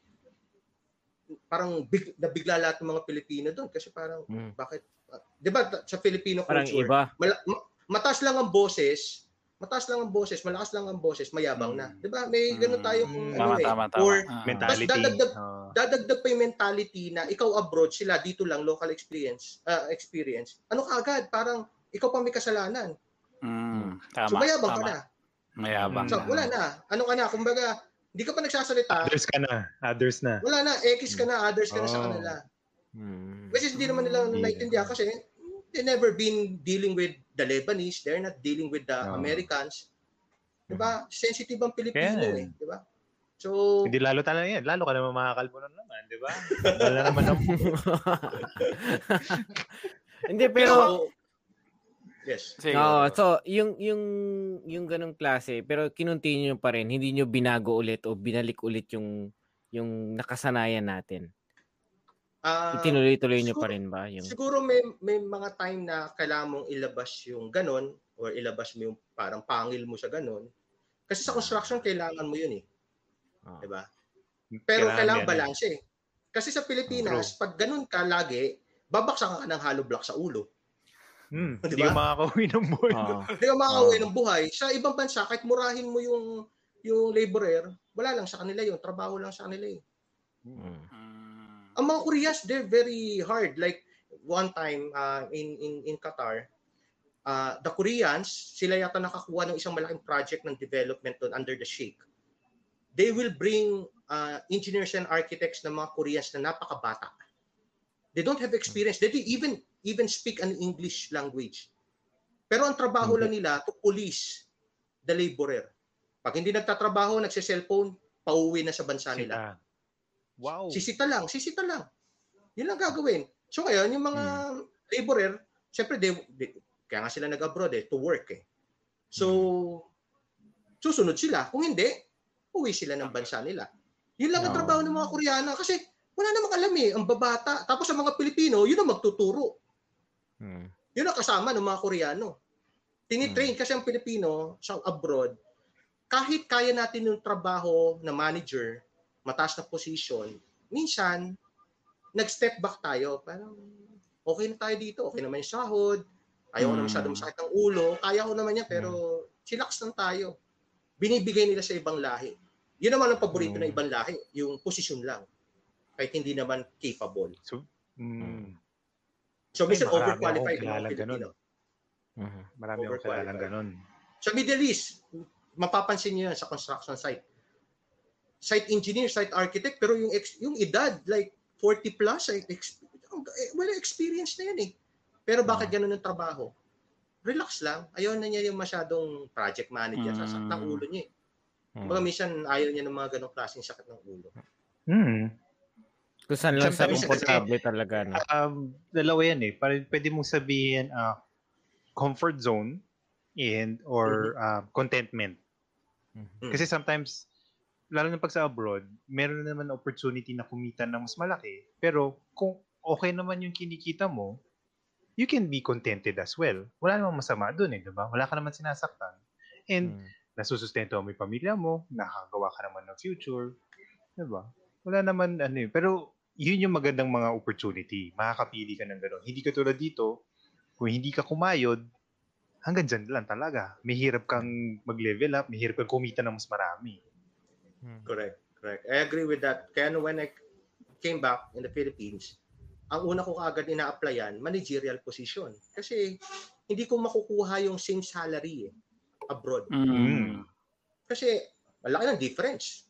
Kasi nung umalis ka nga, laki ng difference eh. Like, nag times 5, nag times 6, nag times Mm. 7 yung sweldo mo sa Pilipinas compare sa abroad. Mm. Eh, talagang aalis ka. Tapos pagbalik mo dito, siyempre hindi na mag-meet yung economy natin. And so, Mm. kailangan managerial na kagad para ma-meet mo yung, yung, yung at least kahit paano lumapit-lapit. Oo. Mm. Yun yung challenge. Pero syempre 'di ba kahit ganun pagbalik nyo ulit sa Philippines may nag-iba yung salary basis ganyan kasi Philippine na, Philippines na ulit. Pero dahil dun sa na-establish nyo, ah continuous pa rin ba yan? Mas lalo pa siyang nag-grow um, hanggang eto meron pang 2016 na medyo nag nagtuturo na rin kayo niyan. Doon ba rin sa Ah. tektura? Iisa lang po ba yan? Ah, hindi, yung Consipi Tektura is the office, the design office na itinayo ko. Tapos nagtuturo ako sa iba-ibang university. So currently I was Oh. I'm the uh, part-time faculty sa Polytechnic no, University. Mhm. So, yung pagbalik, yun nga, kailangan kailangan mong umanap ng iba pang way no to Mhm. to to earn in a sense na hindi lang pwede kasi sa abroad ano ka eh uh, focus ka sa isang trabaho o isang kumpanya eh. Mhm. Diba? Parang nakakapagbigay naman sa ito, komportable ka sa isang kumpanya, kaya okay na. So dito naman, sometimes you will end up sa company na okay rin naman, pero minsan, because nasa bansa mo, parang mas marami kang pwedeng i-explore. No? Hmm. Marami kang pwedeng ipa pang gawin. Like, sa abroad kasi, di mo naman magagawa na mag-cross employer ka. Bawal yun. Hmm. Sa Middle East, bawal yun. Mhm. Pag ang visa ay inisyo sa'yo ng company, ano ka? Doon ka lang. Loyal dapat, yun. oo. Hindi ka pwedeng Oo, magtrabaho sa ibang kumpanya. Kahit So, ano, dito sa kahit, Pilipinas, kahit part-time, mm, walang ano doon, walang part-time, Nakabisa ka. part-time. under the sponsorship Ah, ka ng okay. company na yon responsibilidad ka ng sponsor mo so Middle East ganyan ang system so walang part-time Mm. kung may part-time na ano talaga yon ah, und- ano na talaga yon underground talaga kasi Oo. hindi mo talaga paaalam yon kasi Parang bawal ano, talaga no? Parang responsibilidad ka ng kumpanya every time na lalabas ka ng bahay. Parang ganun. Correct. yes dating. yes yes totoo yung pag nadampot ka Mm. uso damputan eh sa Middle East eh kunyari one time ito rin nakata yung Koreano kong kaopisina 'di ba one time napasobra inom napainom yata kami sa dati nun sa Irish Village tapos nag nag-amok pa doon sa beach sa, sa, sa flat niya dinampot siya Oh. ng mga pulis ng Dubai Police tapos sa pagpasok namin kinabukasan or the following day sabi ko nasa na yung staff ko nasa na si si Michael so eventually nandun pala sa police station, nilabas pa ng sponsor. So talagang aberya yung problema yun. So, merong sponsorship, merong nananagot na local doon Mm. sa'yo. Mhm. So, mahirap kumuha ng ganun. Klaseng lockdown. ano, inom. Sige, Inom inom, lang lang yun. Inom ka pa. ah. Natulog, ano eh, humiga sa gutter eh. Nung lang, humiga sa gutter eh. Tapos nagsisigaw eh. Ganyan, ganyan ang mga? Hapon tsaka mga Koreano. Pag bang, pagbangang na bangag, wala. Di, dito ako ang gagalawin. Oh. Imagine mo, uminom ng, nagyaya ng inom ng sake yun eh. Sa Irish Village, tapos yung Irish Mm. beer. Mm. Nag-drive pa yun ng lasing. Bin- Binaba pa ako sa flat. Talagang hardcore drinker eh. Mm. Grabe. Tapos bumibili pa yun ng alak sa ibang outskirt. May ano siya, liquor license. Ganun East eh. May liquor license. So sa outskirt pa bibili. Grabe, no? Oo. Talagang. comedy yung liquor acts, yung liquor dyan sa Middle East talaga. Parang bawal na parang legal. Alam mo yun. oo. Parang baril eh, no? Parang may dala kang baril. Ito yung experience ko. I don't know if nakwento na ng mga taga Middle East. Na-experience ko yung naka-DHL, pero ang laman, gin or beer, pero naka-package ng DSL. Tapos ang nagbebenta Oh. yung Pilipino. O, kala mo may DHL delivery ka, papapasukin ka pa doon sa van, yung pala mga alak na yung binibenta. Tapos nakalabas DHL. Paglabas mo sa likod, DHL yung lalagyanan.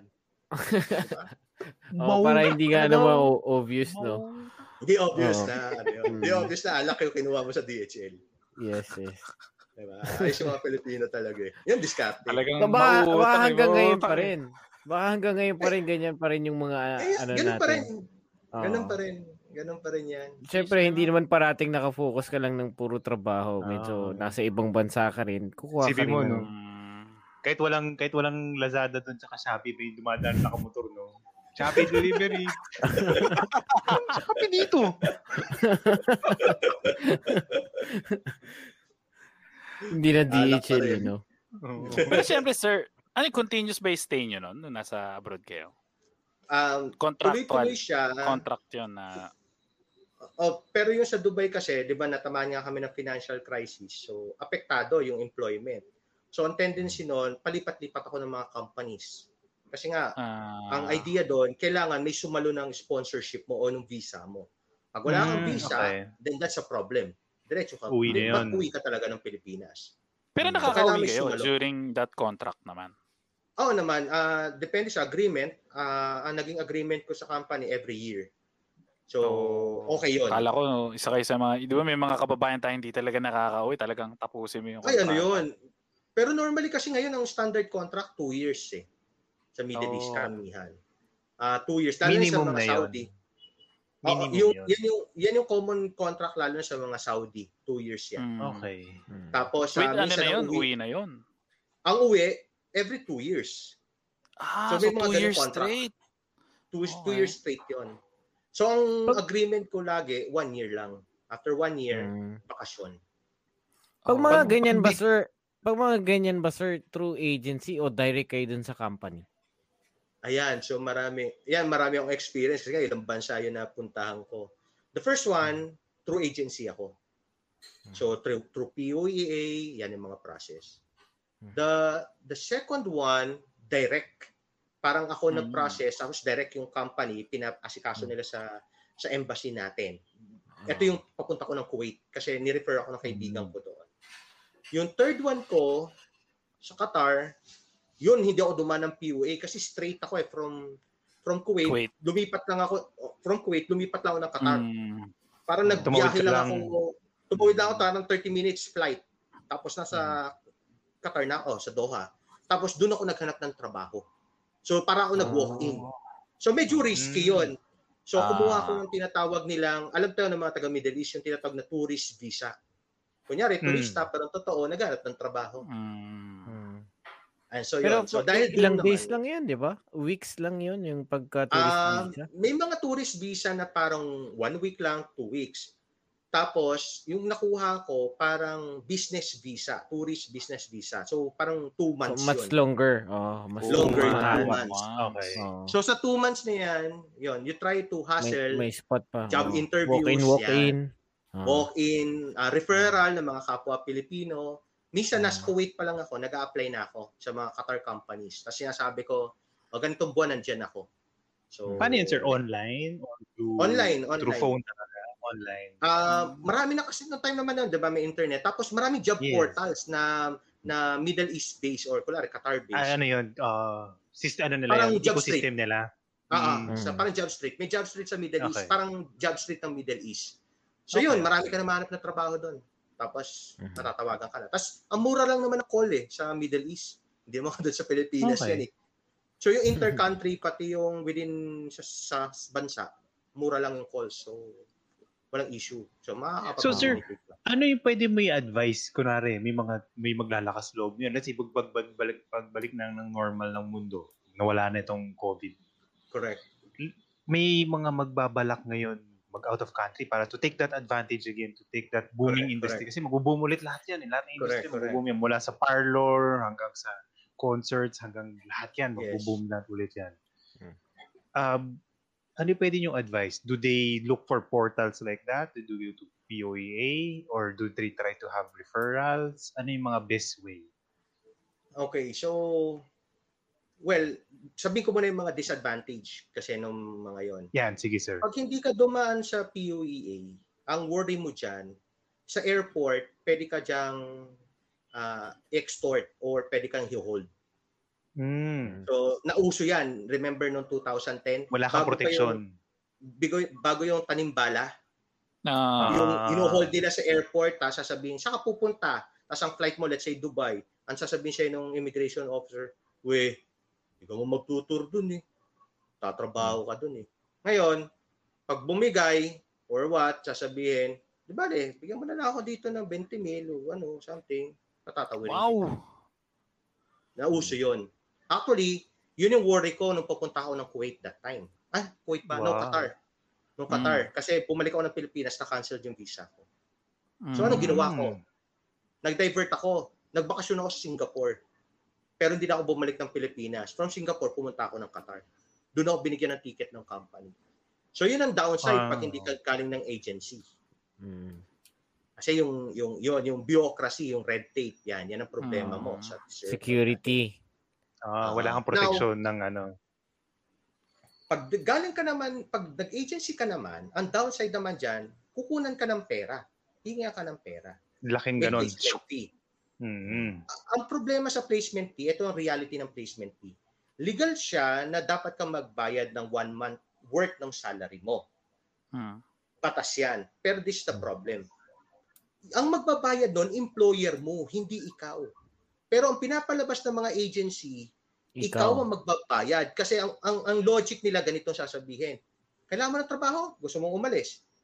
Maglabas ka ng pera, makakaalis ka. May opportunity sa'yo. Pero, hindi na ang batas sinabi, babayaran ng one month. Hindi ibig sabihin na magbabayad yung aplikante. Mm. Ang magbabayad Mm. employer kasi So, brain times drain na. yan eh. Exactly. Yan, that's the reason why yung mga Oh. agency yumayaman.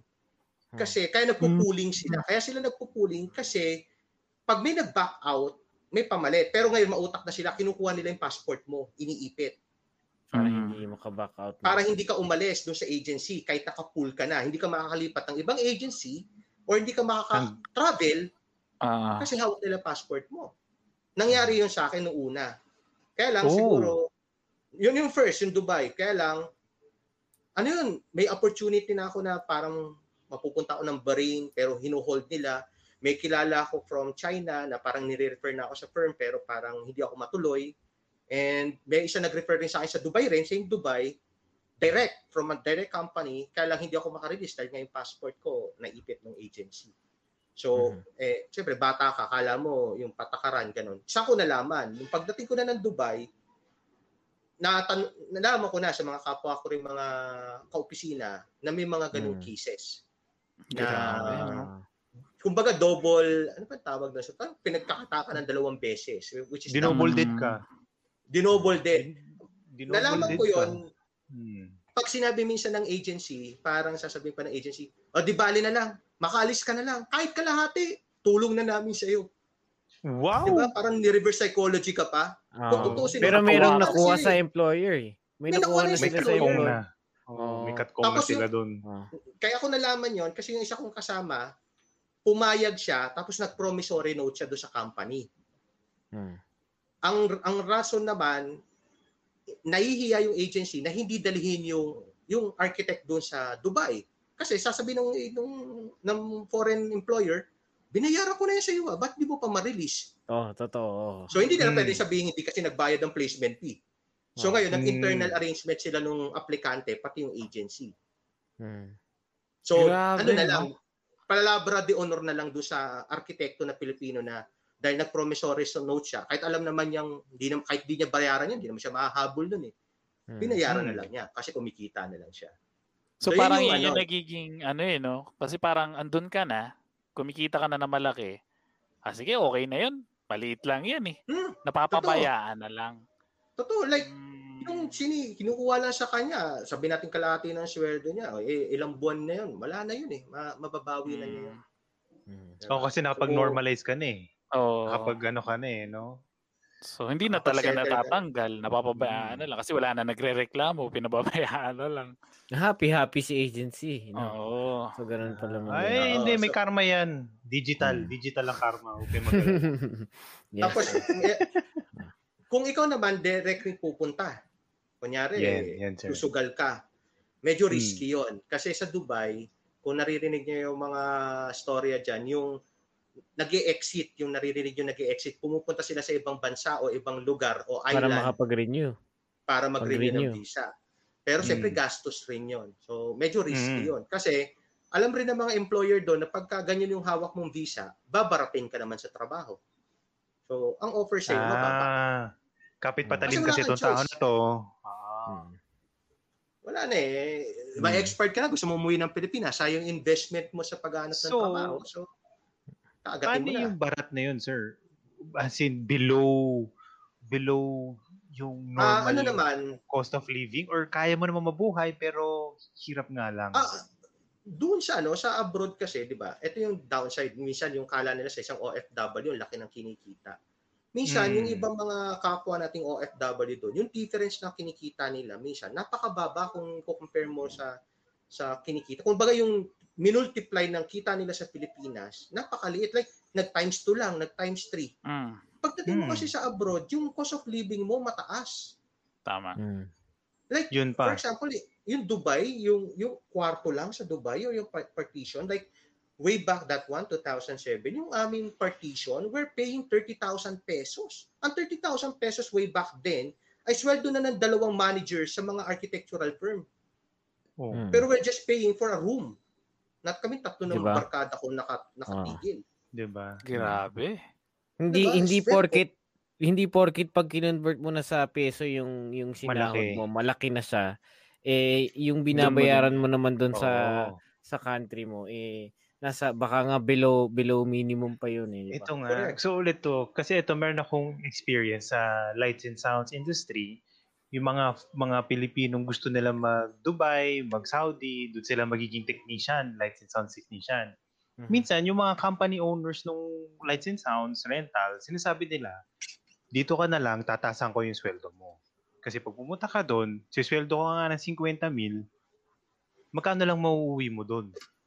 Baka 10,000 na lang, 5,000 na lang. Hmm. O dito, pag tinasan ko yung sweldo mo ng, let's say, pinabot niya ng 30 o 35, lahat yan sa'yo.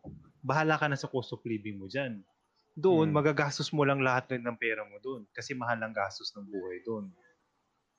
So, Correct, correct. sabi ko, magaling yung boss nila. Magaling yung boss nila kasi binibigyan sila ng opportunity. Mm, Nandito tama. ka na sa Pilipinas, kikita ka na ng maayos, kasama mo ang pamilya mo? Kaysa Mm. lumayo ka pa ng bansa, tapos baka malit lang, yung- hindi ka pa makaipon, 'di ba?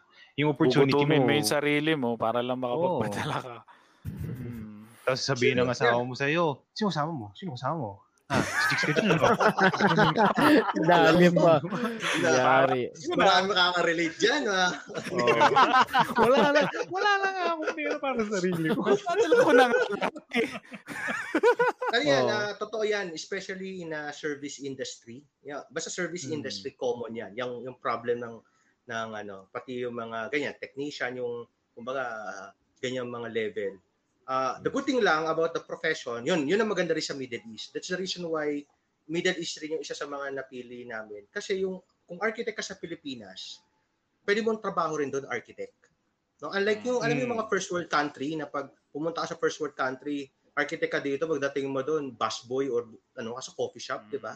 Hmm. Sa, sa Middle East, pag architect ka, ah, architect sa Pilipinas, architect ka rin doon. Kung pwede, there's a Mm. there's an Ah. opportunity for you. Tapos, medyo maganda yung value or yung opportunity kasi kailangan ka nila sa development nila.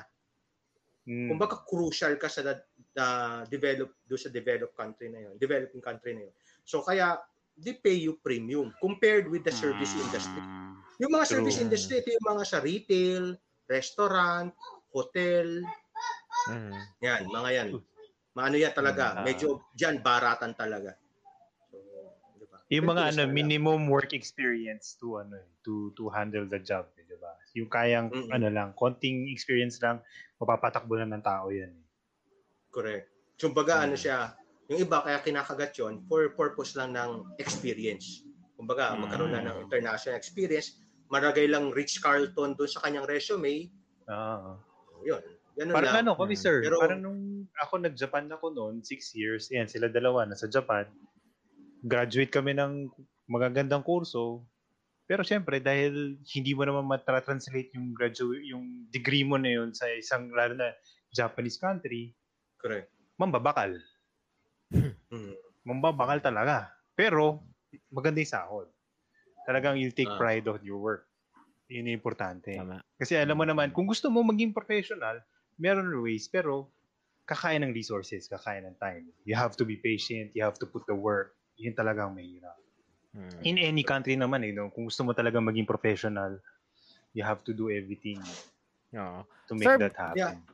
Yes, yes. Mm. Sir, besides sa pagiging arkitekto, ano naman yung iba nyo pang ah, ginagawa bukod sa Ah, pagiging arkitekto?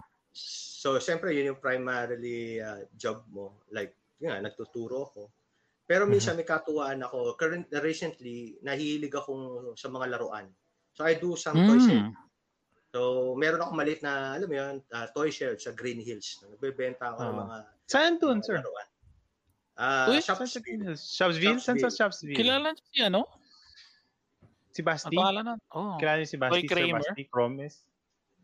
Ah, iba, ibang ibang shop sa ano ko eh. nag- meron ako sa Kalel ah, collectibles, tapos meron ako sa Gatecrasher.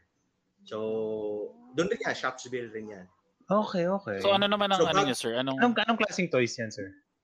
Ah, action figures. So medyo, 'di ba? So yung mga architect, 'di ba? Medyo art artsy artsy. So Mm. when I was young, siyempre, ano ko eh, sanay ako sa collection. So nag-start ako yung mga comics. So, mga Hmm. superheroes, di ba?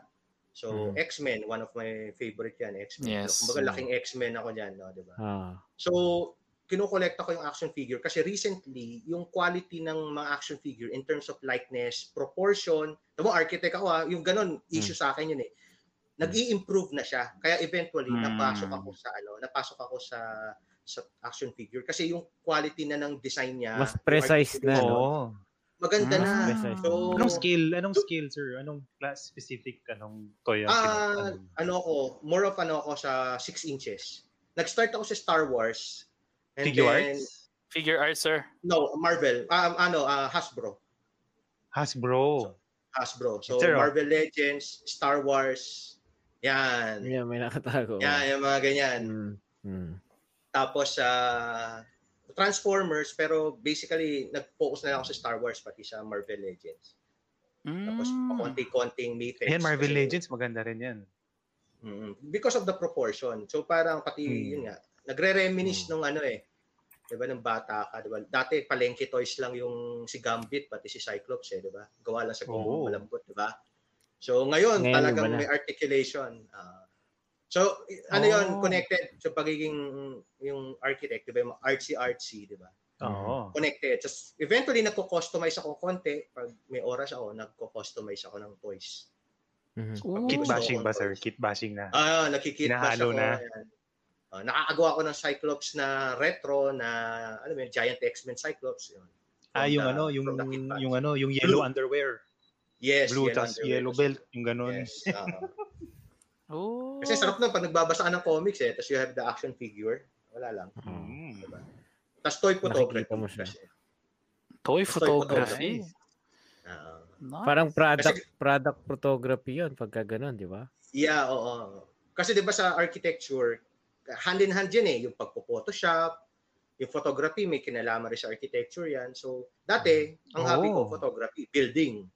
Ngayon, dinagdagan ko na toy photography. Ah. So, i-edit Yes. edit ako. Oh. Oy, So, yan yung Miss Maricel season, no? hobby. Yes or no? Ay, si Miss Maricel season. Shower out daw. Shower at Linda. Ay, sir. Shower out. Ma'am Congratulations po dun sa event natin. Yan, Ma'am Yes, Maricel yes. po yan. Para sa mga kababayan natin ha, dito sa Japan ha, baka interesado po kayong Home magkaroon ng sarili Ma'am. nyo. Yes. Mm. Sarili nyong bahay. Punta lang Yes. kayo sa Home Tech and kontakan nyo si Ma'am Maricel Season. And Yes. syempre, sama nyo yung TSP doon para meron kayo Yeah. surprise from us. Yes. Yan. Code Yan, say name goodbye. PSP. Say Yes. goodbye to Wakaranay nga, which Yan. is Maricel. Code name Yeah. TSP tapos meron Mhm. tayong ano dyan. Yes. Thank you, thank you. Mhm. Sorry, sir, Ayan. nag-plug lang So, kami. so bu- bukod Okay dun sa sa shop, sa shop dun sa Shopville ng mga toys and nagde-design na ano yun yung mga laruan medyo gina, ginagawa nyo ring Kit bash. Kit bash. bash. Kino, kino-customize. Kit bash. Kino- Nire- customize, Nire-repaint mo. Di ba yun yung parang katulad dati ng mga bata tayo pagka nag, naputol na yung katawan, pinagdidikit. may sipit may sipit na Yun, Yun, rin yung mga yung pag nasira na yung laruan mo, pag duduktong yung wala yung iba, tapos okay na? Iba na yung ulo. Iba na yung ulo. Oo. Totoo, totoo. Actually, ganun. Ganun talaga yon. Ah, Ah. For example, yung recent, although ongoing ko pang project, uh, mahilig kasi ako sa comics. So, paborito ko dati yung Wildcats, yung dinrawing ni Jim Lee. Uy, So, Wildcats. Wildcats. Wala kasing Wildcats na action figure eh, na maayos yung articulation. So, anong ginawa ko? Ah, so, naganap ako ng body sa Marvel Legends. Tapos, kinuha ko yung ulo ni Gambit, nilagyan Mm. Tapos i-sculpt, try ko i-sculpt yung mask, tapos katawan na lang. Pantomex. O yun, tapos ini-airbrush ko, yung airbrush na gamit ko pa nung college ako sa mga Wow. plates ko sa architecture. Wow. Buhay pa siya eh. May compressor pa, buhay pa. So, yun. Mm. try ko Bakit hindi namin hindi natin yan meron ba tayong kopya niyan? May mga photos ba tayo niyan? Nasa Saka nabanggit yan. nyo eh. Sa, meron sa Facebook ko, tapos meron rin sa personal IG ko. So, doon nandun Oo, yung mga- nabanggit niyo yan eh. Ah, Personal IG, So, yeah. sige natin. Nakakatawa. Yung mga GI Joe, hindi nyo ba naranasan yung mga GI Joe? Ay! Pag naputol yung GI paa, sisipitan mo na. Hindi, AJ, pag hinatak mo, bumabalik yun eh. Oo. Parang Ang gumay sa ginagamit ko loob eh. doon, ah, nung bata tayo, yung paborito natin, yung Watusi. Tapos Ah. nilalagay namin sa basyo ng sigarilyo yon Tapos tetepa na, ay, rubber, tapos Oo. papupukay na yun, di ba? Kunyari, bumabaril ng Armalite, di ba? Or yung iniit siya ng ano, yung plastic, tapos may tali. Ginagawa mo May tali parachute, para di ba? nagpaparachute. May Parachute. Ah. si sino ba yung white at saka yung si black na anong Si pangalan Snake. nila Ano, sa Snake GM? Eyes. Snake. Snake eyes. Oh, si mo yun. Grabe. Pero yun, Ah. ano yun, ah, 3 3.75 inches. So, yung maliit yun eh. Mali. Yung, Mm. yung Sa'yo kinukolekta ngayon, kong line. Yung 6 inches na classified, Mhm. G.I. Joe classified. So, medyo may, medyo mahirap lang siya ngayon hanapin, pero yan, isa rin sa line na... Ano yung binibenta niya yun, sir? Or collecting po kayo? Ano kasi ako, start, nag-start ako as collector lang, tapos Mhm. eventually, katuwaan na yon Parang the idea on going to that little business is para matutunan ko yung yung business side, yung matuto Oh, ako yes. mag-sales, matuto ako mag-inventaryo, yung, yung learning lang. Hindi naman ako yayaman eh, Mm. by just being nagbebenta ng mga laruan na ganyan lang kaliliit eh, di ba? Pero yung Mm. learning, yun yung hinahabol ko. Tapos, Mm. part na rin ng collection ko. So, minsan, kina, kinukonsume ko yung toy. Minsan naman, nire-resell ko. Minsan naman, talagang nagbebenta ako. So, Kahit Mm. hindi kasama sa educational plan yon sir. Sabi mo. Oo, hindi kasama. Unexpected. Oo. Unexpected. Baka siguro, Oo. kung kasama sa educational plan, di ba, business yung kinuha mong kurso. Pumasok Oo. yun, di ba? Kasi mga gusto kong eskwelahan doon, puro business courses eh. Mm, Oo. Oo, dati. Oh, yes, yes, yes. Ah, Ayan. Ayan, so Uy. medyo, ano yan? 1 hour Nakita mo na? 30 minutes na tayo. Oo. Oo Ang bilis Pero- ng oras. Sarap ng kwentuhan, ha? Oo Oo nga eh. nga eh, oo nga eh. Ang dami pa nga nating ano eh, pupuntahan. May- Wait, nakakita mo na ba? Hindi. Hindi pa. Hindi- Ang meron akong IG ni sir, yung ano niya, yung architectural ano niya. Yung sa, ano, ano yun, cover page ng, ano, ng Facebook ko. Makita niyo doon, Ah, yung wait, sir. Fantastic Four. Naka, pinotoshop ko yun, tapos tinoy photography ko. yun. May mga pailaw-ilaw pa akong effect yan. So habang natin. hinahanap ni ha, ay nakita mo na ba Carlo? Hindi pa. Di pa, di pa, di pa.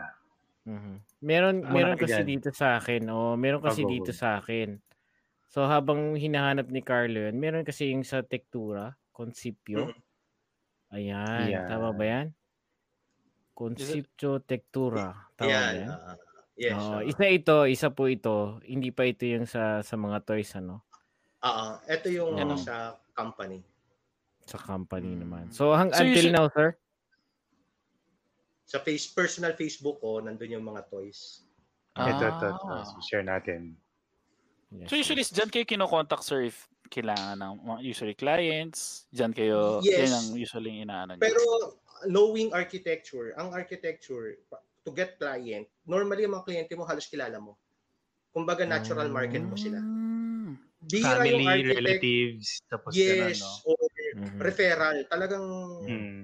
ganun eh, Oh. natural market ang tawag. Karamihan ng architect uh, pro- architectural projects, ano yan, natural markets. Bihira yung out of nowhere, tatawagan ka tapos papagawa sa'yo. Normally, min- Ah. mis- minsan dubious pa yun. Kasi baka na, na, namamalengke lang. Oh, namamalengke Oh. lang.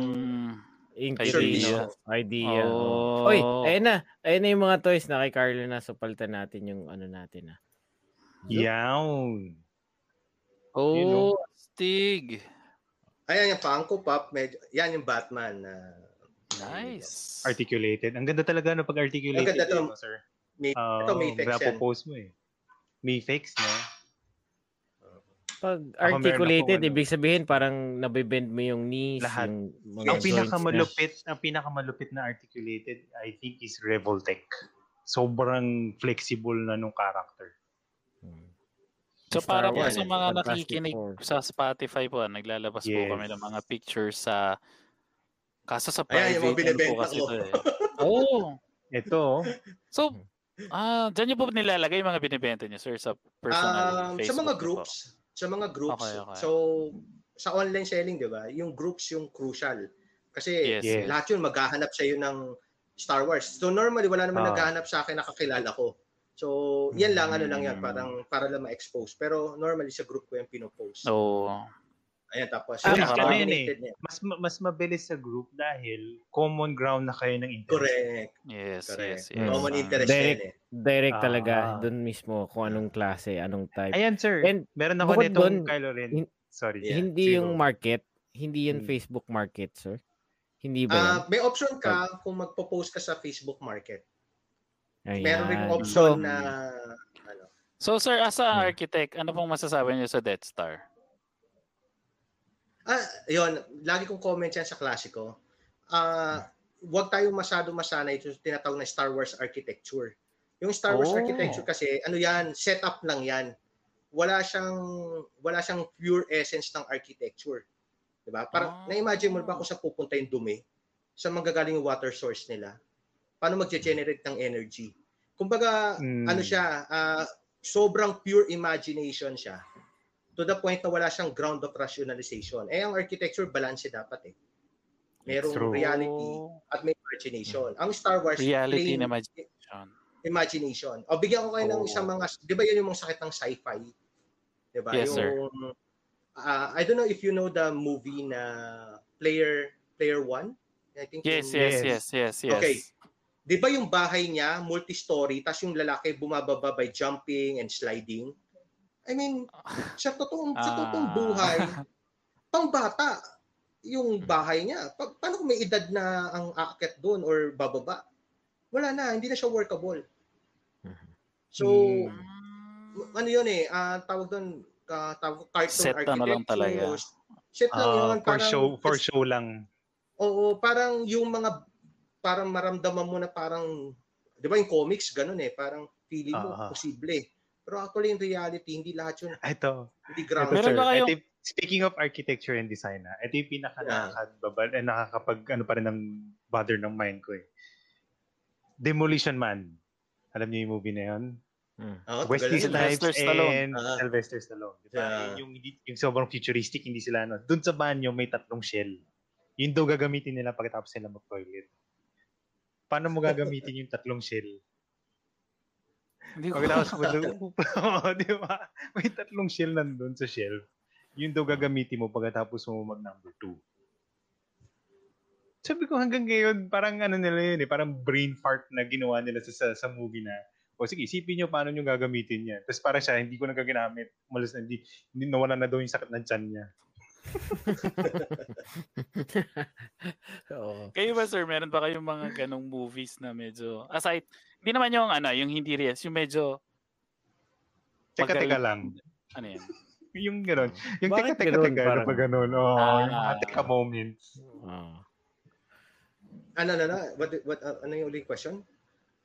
Sa mga movies sir, mga mga, movies? mga ganong mga movies example na parang kung nakita nyo parang teka lang medyo hindi parang medyo mali ata to ah parang Oo, Yung mga- um, ma- marami, lalo na yung, siyempre Hollywood, no? Maraming ganun. Ah, pero Hmm. sa akin, sa side ko, more of ano naman yun, more of the entertainment lang talaga siya. mm, Yeah. Pero kung papasukan ko talaga siya ng architecture, medyo hindi ako nag-agree doon. Kaya nga, di ba, Hmm. lagi ko sinasabi lagi sa klase, wag minsan tayo makuha ng inspiration ng Star Wars kasi hindi naman talaga Hmm. hindi naman talaga Yeah. ano eh maraming marami pang factors na pwedeng gawin para maging talagang totoo yung mga bagay-bagay. And this Yes, the totoo yun. advocacy ko. Advocacy ko. Hmm. I, I just want to stretch on this one. Mhm. Kasi to the point right now in the mainstream education, may mga ibang architects or certain group na they are pushing to have this type of mindset. Ang, Mhm. ang saddest part noon, nagpapagawa sila ng mga plates sa buwan o sa Mars. Ang problema, nagpapagawa ka ng ganong plate, ikaw mismong arkitekto, wala ka namang project sa buwan. Paano mo nasabi mak- Wala pang sa feasibility akin? study. Oh. Yes, I mean, sabihin ako, pag sinabi kong magdi-design ako ng project sa disyerto, sa tabi ng disyerto, sa dagat at may disyerto, mm, alam, may idea ako kasi may project ako kunyari sa Middle East, sa tabi ng dagat at may disyerto. Pero kung sasabihin mo mag-design kayo sa klase ng project sa buwan o sa Mars, eh kung nga arkitekto, wala kang project sa buwan eh. Baka nga wala kang Oh. project eh. Hmm. Paano mo madi paano mo ma- paano mo ma Di ba? tuturuan Yung, ng yung tama, stability di ba? pa lang ng soil, di ba? Yung mga fondasyon, yung pala. mga research, paano mabubuhay, paano, yung, paano yung dumi mo, ah, lulutang doon, ano, paano ba yun? Di ba? So, hindi, it's pure oh, interest. sa bagay, no? Pero may Sabi- ganon, may sabi- monitoring. sabi ni Pero, Max. sa- sabi ni Maxine Plate sa ibabaw ng volcano. Marami. Basta, maraming maraming That's ganyan. Marami marami ng ganyan. Basta lang maiba Oo. yung architecture or basta lang masabing Parang unique sabi, sila. Iba ako. Oo, unique ako. May originality ako na yung ginagawa. niche, hinahabol nila yung niche. Ah. pero Oh, masasabi to be- niyo ba, sir, na to be honest, architect? ah, Ah, sige, pa, pasige lang. To be honest, ah, kasi ako syempre, nagdi-design rin ako mga stage. So, I look ins- I look for inspiration also on stage design, also on people Mm. designing stages because alam ko yung feasibility, alam ko yung practicality nung ginagawa nila. May mga magagaling dyan na, uy, hindi ko naisip yun ah. Uy, paano nyo naisip yun? Paano nyo nagawa yun? Biglang bililitaw dito na ganun kalaki or magre-revolve pala siya ganyan.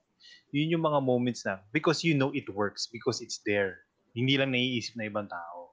Pero nga, nagets ko yung point na, paano yung sa moon? Eh, wala pa nga nakakagawa eh. Hindi, Ang, pero- ang tawag Sorry, sige. Sige, go, sir. Go, sir. Sige po. Ang tawag kasi doon sa architecture, sa standard ng design, may tinatawag tayong case studies. Ito Ah, yung okay, tinatawag na okay. precedent studies. Ang ang idea kasi hindi siya out of nowhere. Meron siyang ah, precedence or history, nag evolve yon para ma-meet yan. Parang kahit, Hmm. kahit medicine, kahit Ah, Diba? Kahit yung bakuna lang sa COVID eh. Nagsimula yan sa Ah. development ng SARS eh. Pati Kung, MERS-CoV. kumbaga sa kumbaga sa love life parang hugot, may hugot dapat 'yan. May May pinag ayun. pinanghuhugutan. Kumbaga yung bunga, meron niyang pinanggalingan na puno kahit Hmm. papano. So, hindi pwedeng out of nowhere mag-pop yung idea. Kung ganun man Hmm. yon, i-develop mo yon. Ayun So- nga, eh. tanong ko nga sana yun, sir. Paano pagka walang, wala pang ganong idea? Wa, wa- ano yung usually nangyayari po? So, Wala kang basis, normally- wala kang gagayahin, wala kang ano. Pero sabi nyo nga medyo may, may idea na ganon. How do you execute para mangyari po yun? So, sa parang thesis 'yan eh, 'di ba? Sa mga arkitekto, no, pag sa undergrad or sa masters, normal sa undergrad is they, they want to create something new. Pero Hmm. ang problema minsan, hindi nila naintindihan yung mga precedent studies to come up with something. Parang ano 'yan eh, hindi ka makakagawa ng bagong paraan kung hindi mo naintindihan yung mga previous na paraan.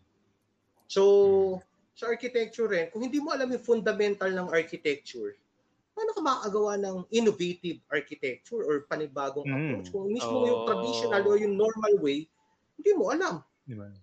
True. Di ba? So, usually talaga to- doon nagbe-base actually- talaga ang architecture. Babalik ka talaga doon sa roots na yun bago ka makapag-innovate ng isang Ah. mas bago. yes, gets kasi yung sinasabi ni Sir. in, inaral mo yung history of architecture eh. Hindi ibig sabihin historicism. Ibig sabihin, hindi mo Mm. kokopyahin yung Mm. ginawa ng mga Grego. Pero yung Mm. prinsipyo yung tinuro ng mga Grego, ng mga. Romano, ng mga Byzantine, magagamit mo ba yon ngayon? At available na ba yung technology para gamitin mo yon? Yes. Or pwede mo ba Kumbaga- i-develop yung idea na yon? Diba, kumbaga ano eh, kung, kung mag-a-advance ka, kung may gagawa ka ng bagong konsepto, is getting getting multiple concepts or getting multiple structures na nag-exist and then just minimerge mo to something else. Kasi alam mo, that works, this works. Pag kinumbine ko yan, how does it work? O nga, parang pwede nga. Di ba? Parang gano'n. At least may pinungkukuhanan ka. Pero yung bila lang pupulutin mo sa ere, tapos bilang, oh, eto, gagana yan. Ay, ay, ay. Oo, to- totoo. For example, bakit na-develop na magkaroon ng high-rise building? Kasi na-invento yung elevator. Kung wala namang elevator, hindi naman mabaimbento yung high-rise eh. Wala kasi nga mahirap ng umakyat. lagpas four floors. After four floors, hihingalin ka nun eh. O, diba? Bon, kamusta ang eight Tapos, floors mo dyan? Mm, tapos, kunwari, na-invento na yung elevator. Ah, ang next challenge ngayon, nung time na na-invento yung elevator, wala pa rin structural invention na kaya niyang tumayo ng ganong kataas nang hindi tataba yung base mo. So Ah, ngayon, ang mangyayari, pag makitid yung, so, kung, oo, makitid yung, ma- malaki yung poste mo kasi para umabot Hmm. ng 8th floor that time. mm, Pero ano nangyari? Na, na, na-discover yung steel. So dahil nagkaroon ng steel, dandahan niya napaliit yung profile ng building. Hmm. So, oh. gagamitin mo yung mga precedents, gagamitin mo yung existing technology of your time, and then you try to synthesize. Hmm. Paghahaluin mo yon hindi dahil para maging kaning baboy, pero kailangan maging chop suey. Diba? Yun. Kailangan makagawa ka ng bagong ano, na maayos, hindi yung basa mo na lang pinasok o sinagpak yung saan saan. Yun. Mm, Yes, ah. Ano yun, Von? ang Para may gusto kaya tayo share. Hmm, hindi kasi 'yun bu- besides sa pagiging arkitekto ni ni Sir ano, Eric, eh meron din sa mga may medyo may connection na sa bahay eh. 'Di ba? So, i-share ko lang itong Seven Secrets to Save Your Property from Foreclosure by Ace Aguilar. Ayan, Mm. kasi mm, mag magre-release na yung yung ebook niya para sa mga hindi hindi ma, magsara o ma-forfeit yung yung property mo. Yes, oo. So, meron siyang you can visit uh, aceaguilar.com slash never foreclosed. Ayan. So, dyan yung makikita yung, yung book niya and uh, mga services niya. Ayan. Ace Alright. Aguilar Yeah. Assets. Yes. Mhm. So, medyo may connection din. Ayan. Thank you very Ay, may much. nag-comment. May nag-comment rin pala. Hello all. Alright. Sir, sabi niyo kanina yung ah ano yan? Hindi na, na ano kayo sa photography. Siyempre, sabi na kwento niyo nga na mas maganda yung nakikita niyo how yung paano tinatayo o nagagawa ang isang building or isang Hmm. ano ah, bahay or building po. Mhm. Meron ka ba mga dream na lugar na para as an architect eh talagang pag nakita mo eh ang gagaganda ng pagkagawa ng mga establishments, mga Mm. building structures. Okay, so yun yun, yun yung yun rin yung advantage when you are also, you know, an architect abroad, no? Yung yung appreciation of architecture to go also to other places to appreciate architecture. So nung nasa Dubai kasi ako, uso doon yung mga groups na pagka ram, after the end of Ramadan, tamang-tama, mag-i-Eid al-Fatir ngayon eh, di ba? Magbe-break ng fast, magiging holiday. Uso yung nagta-travel. No? You go to Mm. different places within the area and appreciate no ar- architecture. So kami nung nandun ako, uh, we went to Turkey. And we went to the sa Istanbul, nakita ko yung Hagia Sophia. And alam mo yun, sa architecture student, ano yun eh, isa sa mga pangarap mo yun, like kung inaaral mo lang sa libro. Ano yun ulit, sir? Ano ulit Hagia sir? Sophia. Hagia Sophia sa Istanbul. Hagia Hagia Sophia. So crucial yon kasi it's a combination of a it started like a basilica for the Christian kay Constantine. Tapos eventually Mm. naging mosque siya sa Ottoman Empire. So crucial yung yung ano. Tapos siya perfect example ng tinatawag na Byzantine architecture. So yung Oh. Byzantine sila yung later part ng bago mag-fall yung Roman Empire, sila yung empire. Yung east side na empire ng Roman Empire. So ano yun, ah, di ba, ninaaral mo na sa history, tapos makikita mo doon. So those are the things na appreciation ng isang architect. Kaya I also into the photography nga before. Kasi nga, Mm, yun ang gusto ko ma-experience, yung makita ko yung amphitheater, wala, Roman Mm. amphitheater, makita ko Mm. talaga, makita ko talaga yung, yun nga, yung example of a Byzantine architecture. So yun yun. So, Yung ah, yung sir yung Byzantine architecture is kasama ba siya sa kategory ng shrines and memoria? Katama Ah, tama ba? era siya, era siya ng architecture. Parang Hmm. a certain year or century, yan yung laganap Hmm. na architecture sa Europe. Tapos Mm. precedent, so yun, precedent siya. Precedent siya from a Roman architecture. So nag-evolve, nag-iba na yung bubong, nag-iba Mm. na yung mga ah, details niya, tapos hybrid na siya ng, nag-merge na yung Islamic architecture, pati yung Western architecture. Tanda mo yung Byzantine architecture, ano na yun eh, somewhere around uh, 18th century, 8th centuries, mga ganun ang pang panahon niya. So Mhm. nag-merge na siya. Pero masasabi naman mm, hindi ba siya called na as a shrine or memory? Hindi ba siya ganyan? Ah, may Hindi, mga ang ang memorial at shrine naman ano yun eh, ah dinidefine ng bawat bansa kung ano yung mga classified under that. mm, So, Mm. yun ah ano siya, national heritage siya. So, I think Ah, heritage. world, world rin siya yata kasi World nga heritage. mm, uh, part siya kasi nga nung history ng mundo na part siya ng fall of the Roman Empire, eh, the last part. Bago siya Sir, nasakop ng mga Ottomans. Speaking sir ng mga yan, mga Roman Empire, yung mga sa Egyptian, sa mga ano. Ano masasabi niyo na panahon or yung empire or yung yung sa time period natin na masyadong advanced for them through architecture and ganyan developments. Oo nga. Advance sa sila sa ngayon, sa panahon natin. I mean, ngayon. sir, nung time period before, sabihin natin Roman period, yung Ah, sabihin na okay. natin sa Egyptian period, ano, Mm, para sa inyo, sir, ano yung sa tingin yung period na medyo para sa panahon na yun is su- super advanced? Actually, yung, yun nga yung maganda to sa history of architecture. Lahat ng mga inaaral doon, in time, in one point at a time, doon sa period na yon, sila yung nangingibabaw in terms of the advancement. In terms of technology, in knowledge, Hmm. sila yon. So bago pa maimbento yung, kunwari, tumaas ang building, yung simpleng post and lintel, di ba? O yung, yung poste tapos may lintel dyan, ano yun eh, isa sa mga unang structural uh, elements na natutunan ng tao. So eventually nagamit yan ng Mesopotamian, tapos eventually uh, ginamit rin ng later on ng Egyptian na develop yan. Tapos yun yung ingenuity, yung they're using in context those materials para makagawa ng architecture. Kung ano yung abundant sa lugar nila. Mm. Clay, straw, uh, so di ka mapida pyramid. Tapos Mm. yung kanilang advancement in astronomy. So bawat Mm. civilization, meron silang na-invento. At, Mm. at kasi ang maganda sa history, nung araw kasi, bago dumating ang, ang technology sa kabilang bansa, it will take number of years or sometimes Tama, centuries. tama.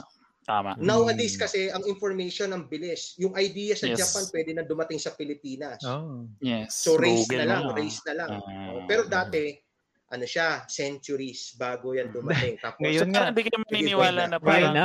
China Ngayon- mauna. Hindi, ngayon, ngayon nga lang, pina, pinaplano pa lang, nalilik na sa IG. eh. No, Sabagay, diba? oo. Pinaplano Di, bago na pa yan. malik. Bago, pa man bumalik, China na una. Nakagawa na yung. China. Yes.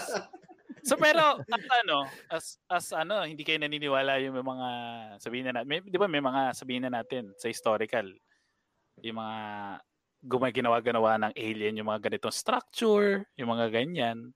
Hindi kayo naniniwala sa mga ganon. ako hindi ako naniniwala doon eh. Kasi, Yung Stonehenge, rin- yung mga pyramids, di ba? Yun yung nasisabi nila kasi oo, oo, so, correct. mas advanced yun compare sa noong time period na yun. Parang, paano mo gagawin yun? Napaka-precise, napaka-ano. Pero yung sabi nyo nga kanina, based on their astronomy and based on ano, yun yung mga ginamit nila. Para, ano yun eh, pa- kaya, kaya, kaya lang sinasabi nung time na yun na parang advanced sila. It just so happened that that particular civilization have discipline to retain that knowledge. True. Parang Oh. ano yan eh, ah, at paano nila ina-acquire, paano nila pinoprotektahan, paano nila sinasalin, yung Mm. ah, pinapalago yung rich heritage ng kanilang knowledge.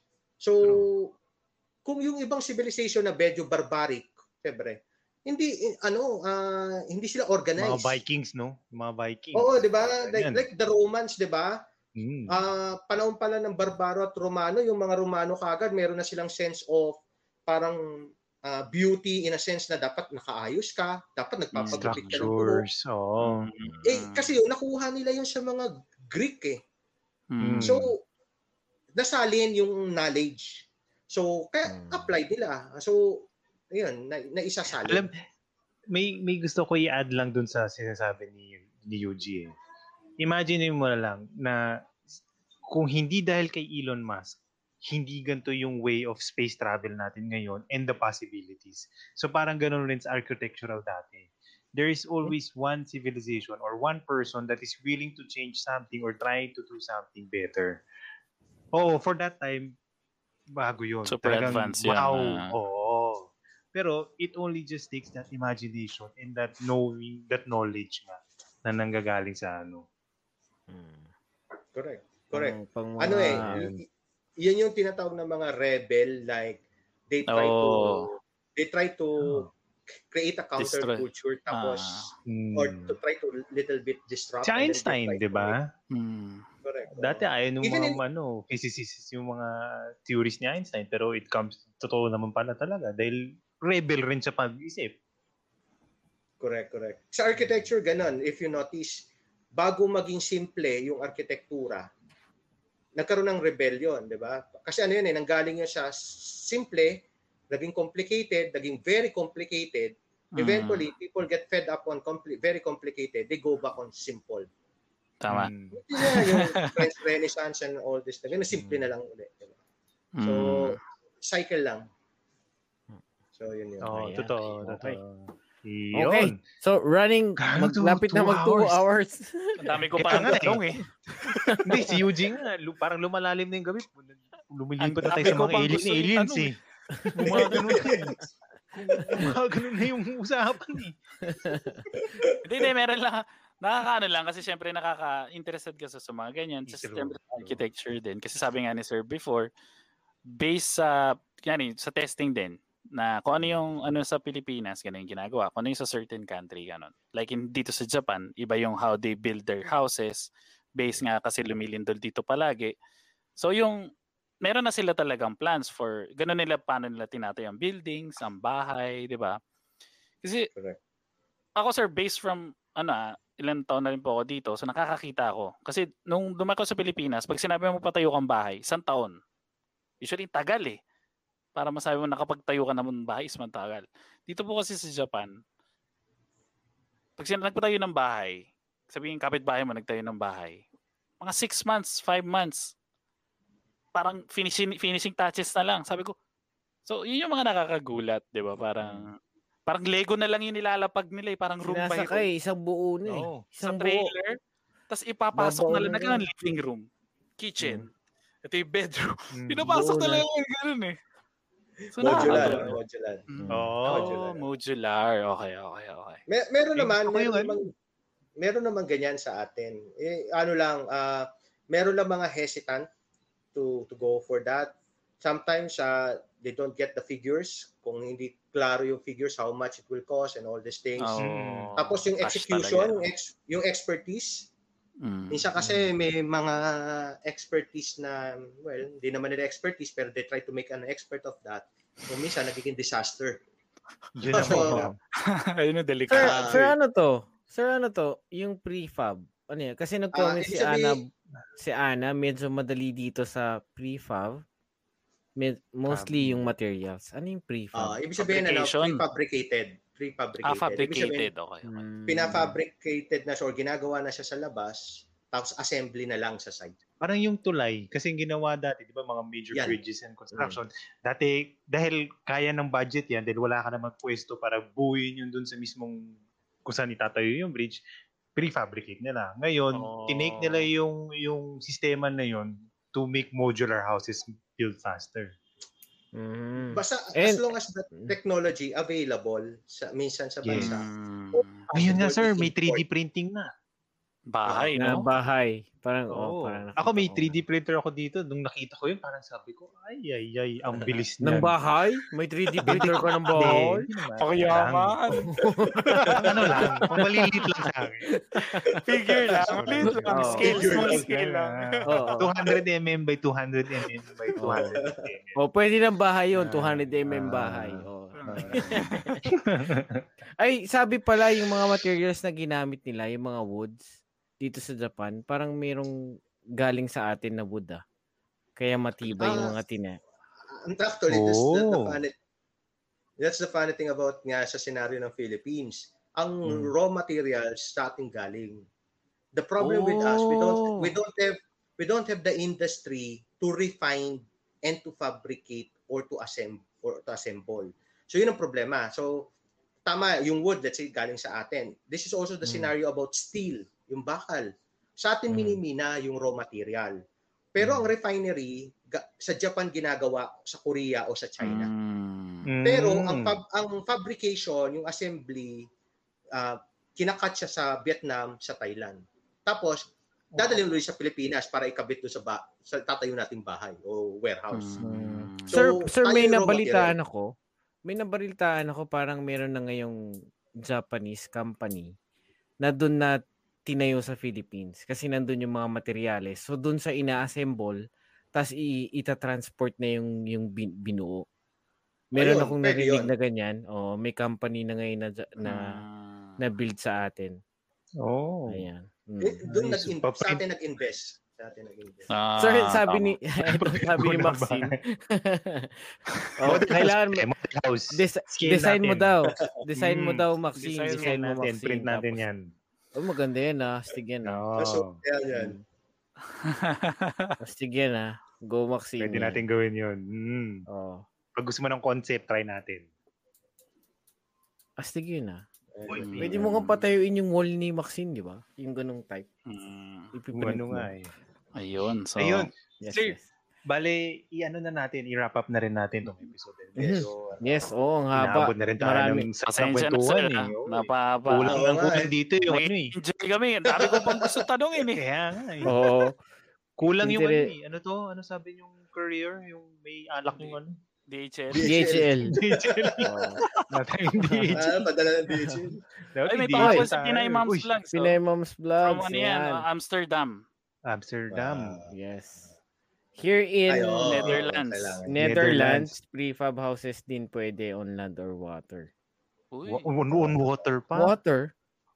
Kasi mababa eh. Yung Mababa floating house mababa nila. Oo, tama, tama. Mm. Oo, mababa nga po, sabi nga ni Ma'am, ano, Ma'am Tara. Yeah, thank Ma'am you Tara to, to, to to ah. Thank you for the Yes. comment. Marami Yes, pong thank salamat. you for- Ayan. Uy, Tito, Tito Magnito. Mabul Tito ah. Eric. Mabul ah, bago Yes. tayo mag-ending. Bakit po napapadalas ang mga arkitekto sa mga romantic movies? Masarap po ba magmahal ang arkitekto? Ayun. naku, Ayun. basta Anong- question niya. Ayan. Hindi pinatakas. Parang, Parang may disenyo rin yung pagmamahal eh, no? Yung pagmamahal, ano ina- yan? nilalagyan ng disenyo, no? Oo, ano yan, ah, i- inspired yan to sa pelikula, di ba? Mm. Yung mga... Kasi di ba, nung nga, no? OFW, Tama, no? nung, nung OFW ako, yan rin, di ba, sad to say, no? Sa pero one may more mga chance, sinasa- di ba? Sa one more chance. Yeah, oh, may sinasabi tayo di boy. ba, mga Pilipino na pag nanonood tayo ng mga Tagalog movies sa Pilipinas, parang ang baduy. Pero pag OFW ka na, yan yung mga gusto namin panoorin pag nagpapahinga pag biyernes, di ba? Oo. Eh sakto yan, yan yung mga panahon eh. Yan yung panahon na si Popoy at si Basha eh. So, Mm. Yun, no? Architect tsaka ano yun, Oo. di ba? Tsaka engineer. engineer. Popoy and ah, Basha. Ah. Mm. so team up Ah. talaga. Bakit nga? Meron pa bang mga ganyan sa English movie? Marami, Meron yung ba? mga ganyan, mga architect. Sa ano? Ah, How I Met Your Mother. Architect si ano dun? Yung How I Met Your Mother si ano. Oo, oh, yun. Di ba? Sa mga TV series, eh. marami din eh. Sa mga TV series. Mm, marami maraming, oo nga no. Magaling yung ano. Magaling sigurong mag ano no. Magmahal Okay. ng mga- Ano? din. Mm. Saan pala nag-architect ako para ano? Eh, na, nagkakabulan na eh. Carlo, Nagkakabulan na eh. go Carlo. Ayan, last Bali, question sir. tayo. I-last Mhm. question na natin to para sa episode na to. Habang tahimik na yung ano natin. Magtatanong na sana ako pero last question mo. na. Ah. sir, bale, yan, katulad yan. Uh, dahil marami na kayo na-experience, not only here, also in abroad, ano yung plano nyo in 10 years ngayon? For yourself and for your your your ano, your profession. Okay. So, normally kasi medyo ano ko, merong parang short term or merong parang a little bit long term, not totally long term. So, the first one is really ngayon, uh, medyo nagpi-pick up yung pagiging ano to inspire no yung mga mga batang generation ng architects kasi crucial yon dahil yung frustration mo yung hindi na meet man sa generation mo hopefully by their time eh may may pagbabago no? Although sa panahon naman natin may mga nakonting na bago pero of course hindi pa rin siya yung totally na gusto mo mangyari. Tapos ngayon kasi nagkaroon na ng opportunity na mas madali mong ilabas yung ganong klaseng ah, advocacy. May mga medium na na pwede tayong gamitin para lalong lumaganap yung pag-push ng ganon. So yun. Tapos ah, siguro ako personally yung define naman kasi ng gusto mo mangyari in terms of what is success in a sense ano yun eh ah, ikaw magde-define nun as a person. So ako personally basta maka makagawa lang ako or makakontribute ako sa community ng architecture may it be work may it be a legacy for for the people yun yung importante na may bigay. So may it be by teaching by doing good work in terms of good uh, uh, good projects yan yan yung sana no in the coming years tapos mas lumawak pa yung ma-reach ng ng ano ng profession Yan. Yun sana, hopefully. by Ganda nun ah. Ganda, ganda. Yun. Alright. Mhm. Slow clap natin. Slow clap. Maraming salamat, sir. ah. Maraming salamat. Oo. Oo, Oo, sir, sobrang ano, time. sobrang- Yan, appreciate po namin. yes. Ayan. And Sana yung mga... mga kwento mo, yung mga kwento mo, as in, ngayon lang namin naka-experience ng ganyan Mm. klase mga kwento. O, marami na kami na-interview all around the world. Ito yung talagang patalon-talon ng country, tapos yung, yung Mm. based pa dun sa professional, ah, yung professional life mo, Mm. yun yung talagang pinursigi mong ilipat-lipat rin. Mm. Ang ano, Mm. Tsaka hopefully Sobra. makatulong siya nga, sabi niya nga sir, sa mga upcoming mga architects, sa mga nag-aaral po Mm. ngayon, like kay Yes. Maxine. Sana Yes. maging isang way din tong ginagawa natin na makita nila na ito yung realization once maging architect ka sa, sa Pilipinas not, and not sa only ibang bansa. architects, not only Mm. architects, also yung mga Pilipino naghahangad magkaroon ng profession sa ibang bansa. Na Yes, alam nila na ito yung mga struggles na kailangan mong pagdaanan. Mm. Mm, may part yung sa agency direct and Oo. mga ganyan eh, 'di ba? So yung Mm. information na na, na share ni Sir Eric. Yes. Mm. Yes. So Yun. thank- Sir Eric, sobrang thank you. Sobrang salamat Mhm. po sa mga kwento nyo at sa na-share nyo tonight. yes, Sana yes, nag-enjoy kayo sir. Medyo timagal po tayo. Oo. Pasensya na po. Maraming po salamat. okay. Meron po kayong gusto sabihin. May gusto pa po ko yung pasalamatan or Mm. promote or Well, something. Nagpapasalamat ako sa inyo guys uh, for uh, being part ng uh, podcast nyo. This this is my first podcast. Uh, Uy. natutuwa yung mga ibang set of friends ko, especially yung mga nasa abroad rin. Tapos uh, nagulat rin ako kasi yung mga naka-like at naka like sa Facebook nyo, yung iba doon laga doon, mga nasa abroad naka-base. So Hmm. so you have uh, a right direction. So Ayan. maraming salamat. Salamat rin doon sa nag-link sa akin, yan, si Architect Alan. Uh, mahilig yung mag ano, mahilig yung magpasali sa akin kung saan saan. So, saan, saan, Oo. Parang napapahama kayo sir. Parang, No, the best yan pagdating siya pag ganyan. So akala ko sa podcast niya ako magsisimula eh. Ah, But eventually dito, but it's it's a good experience, good Ay, opportunity. marami pong salamat sir. Yeah. So natutuwa yung mga ano, natutuwa yung mga nung pinost ko sa page ko, natutuwa yung mga relatives pati yung mga Oh. iba kong Yeah. mga kilala sa Marami abroad. Marami Natutuwa pong salamat. Yes, oh, maraming salamat. Sir, bali nandiyan Continue naman na po that. yan forever. So Mm. if you, Mhm. pwede pa na po nila mapanood pa yan. Facebook, po YouTube. Yan, At kung nandiyan mahilig po sila yan. sa Spotify, meron Spotify. Pwede rin po. Habang Yes. nagtatrabaho kayo abroad, yan, gumagawa kayo ng Mm. doon Kasi- ko nagkaka. Very helpful yung yung podcast niya sa mga nag-abroad. Pag nag kami kadul nung nasa Kuwait ako, nakikinig ako ng mga podcast habang nagdo-drawing eh. Diba? Oh, ayan. Yun yung- Maraming salamat. Well, Yung skill aminin ng ko lang po sa mga viewers. Ah. Uh, warning lang ah, wag mo mukha kayong tanga minsan pag nakikinig kayo ng ano namin ng Spotify kasi bigla lang kayo tumatawa habang may ano. So baka magtaka yung mga katabi niyo pa. Tumatawa na mag-isa. nga. Oh, so medyo Mm. Minsan pa nga nakikinig si Ma'am Tara eh. Mayroon kami isa naging guest na yung si Ma'am Tara Pinay Moms Vlogs. Nakikinig siya sa Spotify habang chores gumagawa siya sa bahay. Eh may mga pinapakita kami pictures. Teka nga, panonoorin ko na nga sa YouTube. Parang Oo.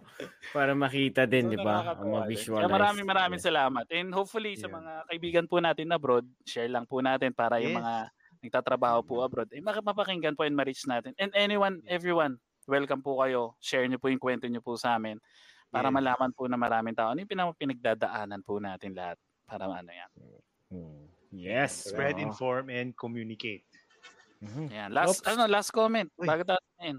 From Anna, yes, agree. I got reconnected with Ace Aguilar because of this podcast. Wow. Yun. Oy. Congrats, Maraming congrats. salamat. Yan, maraming Yes, salamat. yes. Yan. Mm. Yung kanina yan, si Ace Aguilar yan. Sundan Oh, speaking yan. of Ace Aguilar, yung Never Foreclosed, ayan, meron yung ano, ebook na lalabas. E-book. Ayan. yes. Yun. Maraming maraming pong salamat sa lahat po ng nanood. Yan. So go Carlo. Yun. And Mhm. with that, thank you again. This is Boy Abroad episode number 50! 15. Uy, malapit Mhm. tayo mag-100. Ayos Oo. yun ah. Kalahati. Magandang Hello? number. Yes. oo. Yes. sir, pang- Oh, pang 50. Yes. Ang 50. Yun. Ulitin ko ulit. Good night. I'm Carlo. I'm Ravon. And I'm Eugene. Maraming maraming pong salamat. Stay safe and mag-ingat po tayong lahat. Threesome Podcast signing off. Peace. Alright, thank you.